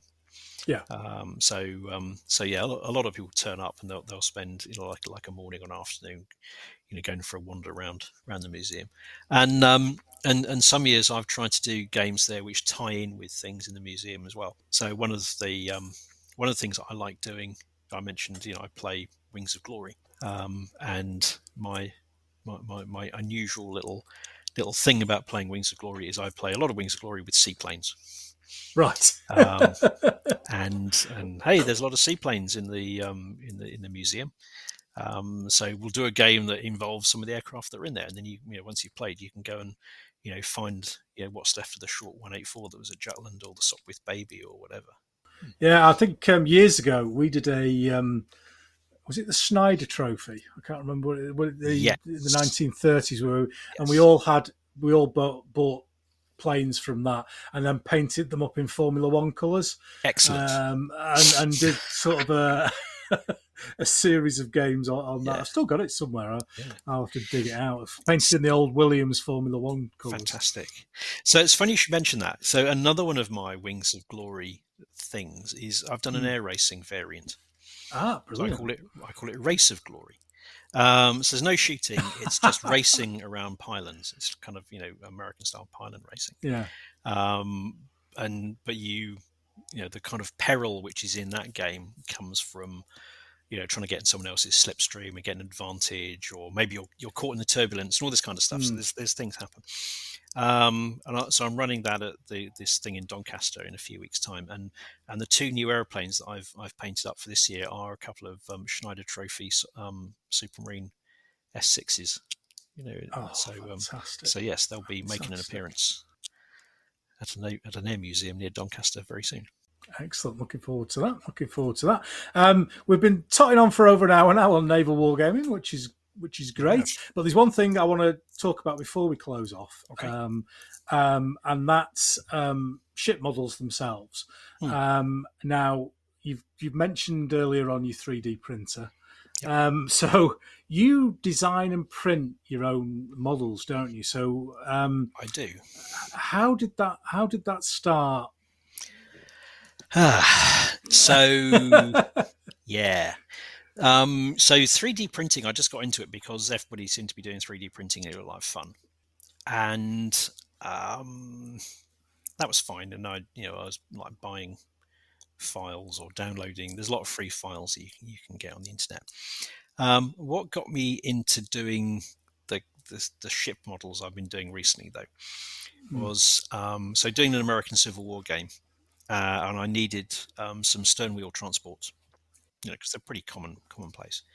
Um, really difficult to get models of them, uh, and the ones that you can get are really expensive, relatively expensive. Yeah. So I thought, you know, I'll just design one. So I, I, made a 3D model of one, and, and it came out quite nicely. And having done that, I thought, oh, actually, there's this gunboat that I I uh, and the next thing I knew, I've done lots. So um, so yeah, it's kind of spiraled from from there. Um, and a lot of them are unusual ships that I would quite like to have in a game, but you can't get models of. And you know, um, certainly not in well, not in 600th. No, nobody's doing them. And uh, you know, Spithead, you know, do do some some lovely models in 1200s. Mm. Um, but the way that he that he does them, you know, they're very short lived. You know, you know um, modeling runs. You know, so if you don't get them at the time, um, you know you, you probably won't get a chance to get them in the future. So uh, and they were 1200s which i do american civil war gaming in 1200s i do way too many periods in the same you know in multiple scales. But for six, 600th no they're not available. So I, it just kind of spiraled from there had you had you done any 3d design work before was it a whole new thing or had you done a bit of 3d design uh, i'd done a bit um, mm. you know, like through you know sort of the naval architecture course and stuff like that. You, yeah, you know, building models of ships and things like that. Um, build building them to actually you know print out and um, and, and and use. Yeah, it's it's um it's actually it's, it's a relatively steep learning curve. Not yeah. not just mm-hmm. in the you know getting to grips with the software package. Um, and I, I'm just I'm just starting to learn to use a new package and the starter book you know i went on amazon you know like what's the equivalent of like you know fusion 360 for dummies uh, and well that's that's that book it's it's it's, it's like two inches oh, thick my word um it'd be great when, I, when i've read it and when i've done it and i can be able to do all sorts of things that i can't do at the moment just learning how to model particular details and things you know and um, you, you, sit if, if you've only got a relatively simple package, software package, you have to think of some pretty innovative ways of making certain things or seeing how different solids will combine to give you or, or subtract you know there's a lot of things where if, if i if i take this this this sphere and stretch it and do this and do that and then chop it well that looks a bit like this bit and then i can subtract that from something else and then suddenly oh look, now i've got the casemate for this ironclad and it, work, it works really well the, the, that's quite quite a steep curve, but also I found really interesting. You know, just giving you that the need to sit down there and look at things in a different light. And because you're working on the more obscure end of things, has it been easy to find references to to work from to get these things looking no. like? I thought no, you were going to say that. not at all. Um, in many cases, all you've got is a pretty rough description. You know, you might have some dimensions, um, sometimes you don't. Um, you can hunt down, you know, all of those lovely um, you know sketches and illustrations and things that are in like Harper's Weekly and you know the Hmm. sort of local newspapers and things and national newspapers during the Civil War period, and you find three pictures of a ship and you think they're three completely different ships. and inevitably, you'll find the really good picture of the ship that you absolutely should have had when you started Mm. making the model, but after you finished doing it. And I've had one or Oh, two where yeah. I finished it, and, and then somebody said, "Hey, I've actually found another picture of it," and you go, "Oh, that ship's completely different." You know, but actually, that's a mu- uh, that's a more reliable yeah. maybe. Um, so so yes, it's it's very very very difficult. Some of them it's easy. You know, if you're doing, Yeah. I've done um, you know some some Royal Navy ships, and you can just like go on the internet and find sketches, or you can go to Greenwich and see drawings. Or there's plenty in, in books and things that you can you can find those without too many problems. And but yeah, if you want to do you know USS Hackensack as she was in 1863 on the Swanee River or something, and it's like I've got no idea what that looks like. So Oh. so a lot of it you know has to be educated guesses. Hmm. Oh well, that's a, it's a it's a fantastic journey to, to, to go down, and like you say, the the, the enjoyment in the research um, because you're digging around to find stuff is part of the enjoyment as well. Yes, and it's one of these things where you you start digging on a particular ship, Hmm. and then you know you, you you'll suddenly find oh it was involved in this action you know against Fort blah blah blah or something with the USS so and so. Oh, I haven't heard of that one, and then you end up Ah, you know you get this kind of domino effect you know and um yes i was i was doing some some some modeling the other day for some uh you know a, a- couple of couple of steamers around new orleans and then suddenly it was like oh but um yeah here's the all these other ships that were on the lake pontchartrain flotilla and and these other ships that were stationed in the area as well. And suddenly it's like oh that's 10 new models to do isn't it? So yeah it gets a bit uh, a bit obsessive a bit out of control sometimes now long, now long with a bit of obsession for a naval war gamer. Trust me. Um, how do you see it affecting the established companies? 3D printing.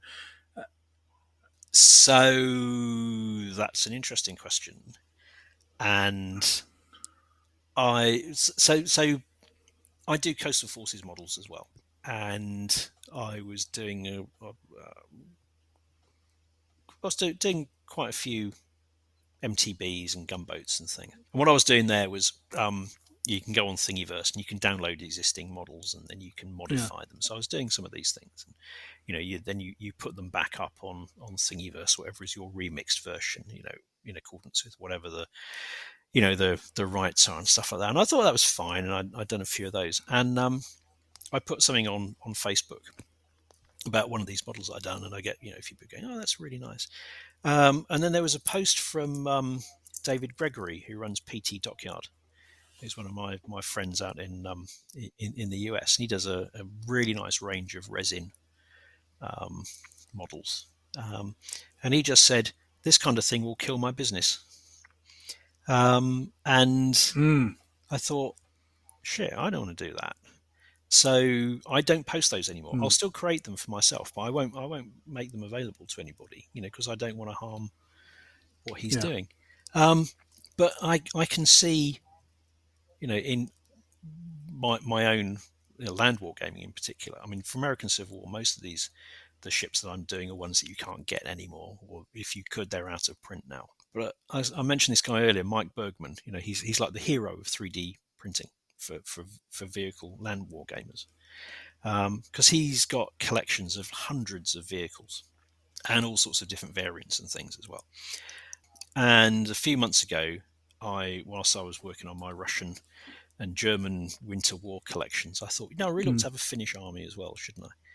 Um, and so I worked out what vehicles I wanted and all this kind of stuff, and then worked out if I buy that a lot as white, you know, white metal and stuff, that'll be, I don't know, three hundred quid, something like that, or or more. And then I thought, I wonder if Mike Bergman's done models of these. Everything I wanted, he'd done. So I downloaded the models for free and then printed them out. So about 40, 40 odd tanks and self-propelled guns and this, that, and everything else. And I used half a bottle of resin uh, to print those out. And the bottle of resin at the time was thirty pounds. So that's fifteen pounds to print all these vehicles out. I was looking at things and thinking, what, what, I don't actually need to buy any white metal 15 mil vehicles because anything I can think of that I would like, with one or two exceptions, there's always going to be exceptions, but pretty much anything that I want to use, I can I can find, and I can do it for next to nothing. So I I think I, I think it will affect Hmm. companies. Not maybe not so much at the moment because it's still you know pretty much of a rarity. In, in, in my, my my group of wargaming friends around here, um, there's only me and one other guy who've got a 3D printer.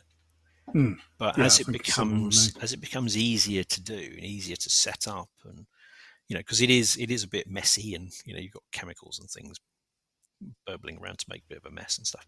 Um, you know, but as that becomes easier, I, I can see it becoming much more widespread. Yeah, without a shadow of a doubt. Um, and I think um, looking at certainly from a naval, I think from a naval point of view and a vehicle point of view, that seems to be the area where it's coming through the strongest. yes, because you're dealing you're dealing with you know angles and yeah, uh, rather than faces and stuff like yes, that. yeah. Um, and um, I've seen a lot of really good high quality naval stuff, whereas you know we're still we've got the Davco and the Skytrex, which are I'm guessing the seventies, if not sixties, some of those original um, masters for them. Yes, yeah, Um, def- so definitely seventies.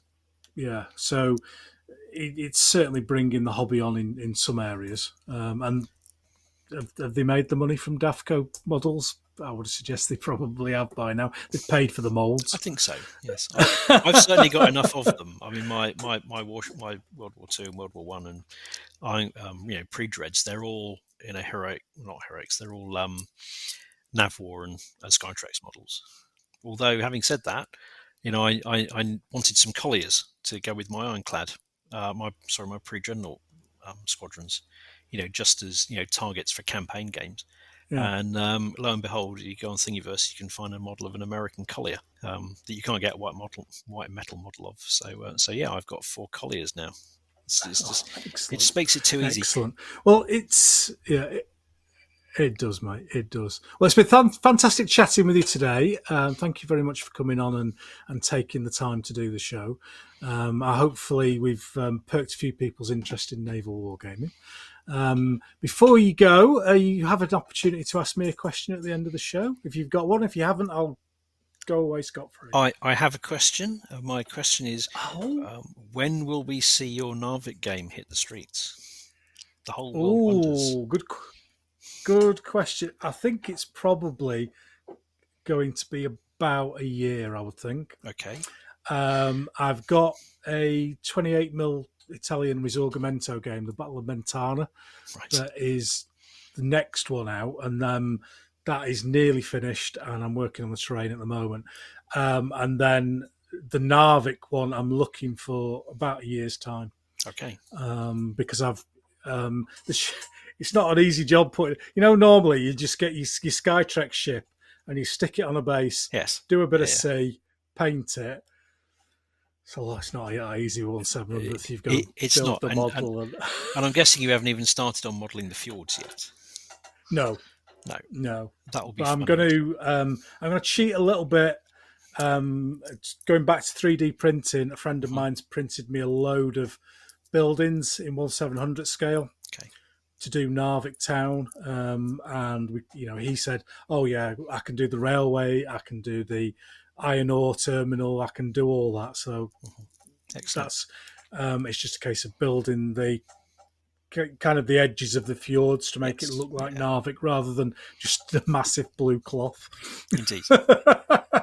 Excellent. Well, we can't wait. Really looking forward to seeing how it turns out. Excellent. And I'll certainly try and bring it down to Yeovilton if um, if uh, if I can. Yeah. I need to expand my wargaming horizons. Awesome. Well, thanks thanks again, David. If you'd just like to say good night to everyone. yeah. Uh, good night, everybody. Uh, thanks. Uh, it's been a really, a really interesting afternoon, and uh, yeah, thanks for asking me on. So. Uh, No worries, David. Thank you very much. Good night, everyone.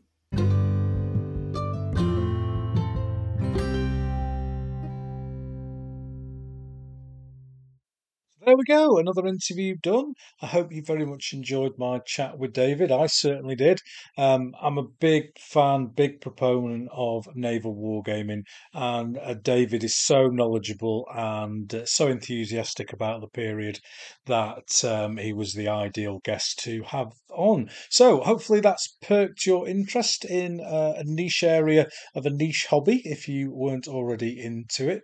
And uh, thank you once again, David, for spending your time uh, putting this together with me. Now, the next episode will definitely not be a month away. Um, it's already recorded. I have spoken to um, Pro Arte and uh, I've been down to the factory and uh, spoken to Peter Thompson, the proprietor of that company, and uh, we had a great chat down there. Get, getting all geeky about paintbrushes and the different types and the history of Pro Arte as a company, and um, really, really interesting chat. And I learnt loads uh, from Peter. So uh, I'm going to release that in 10 days' time just to give you enough time to uh, enjoy and digest this episode with David. And uh, the next one will be out in 10 days' time.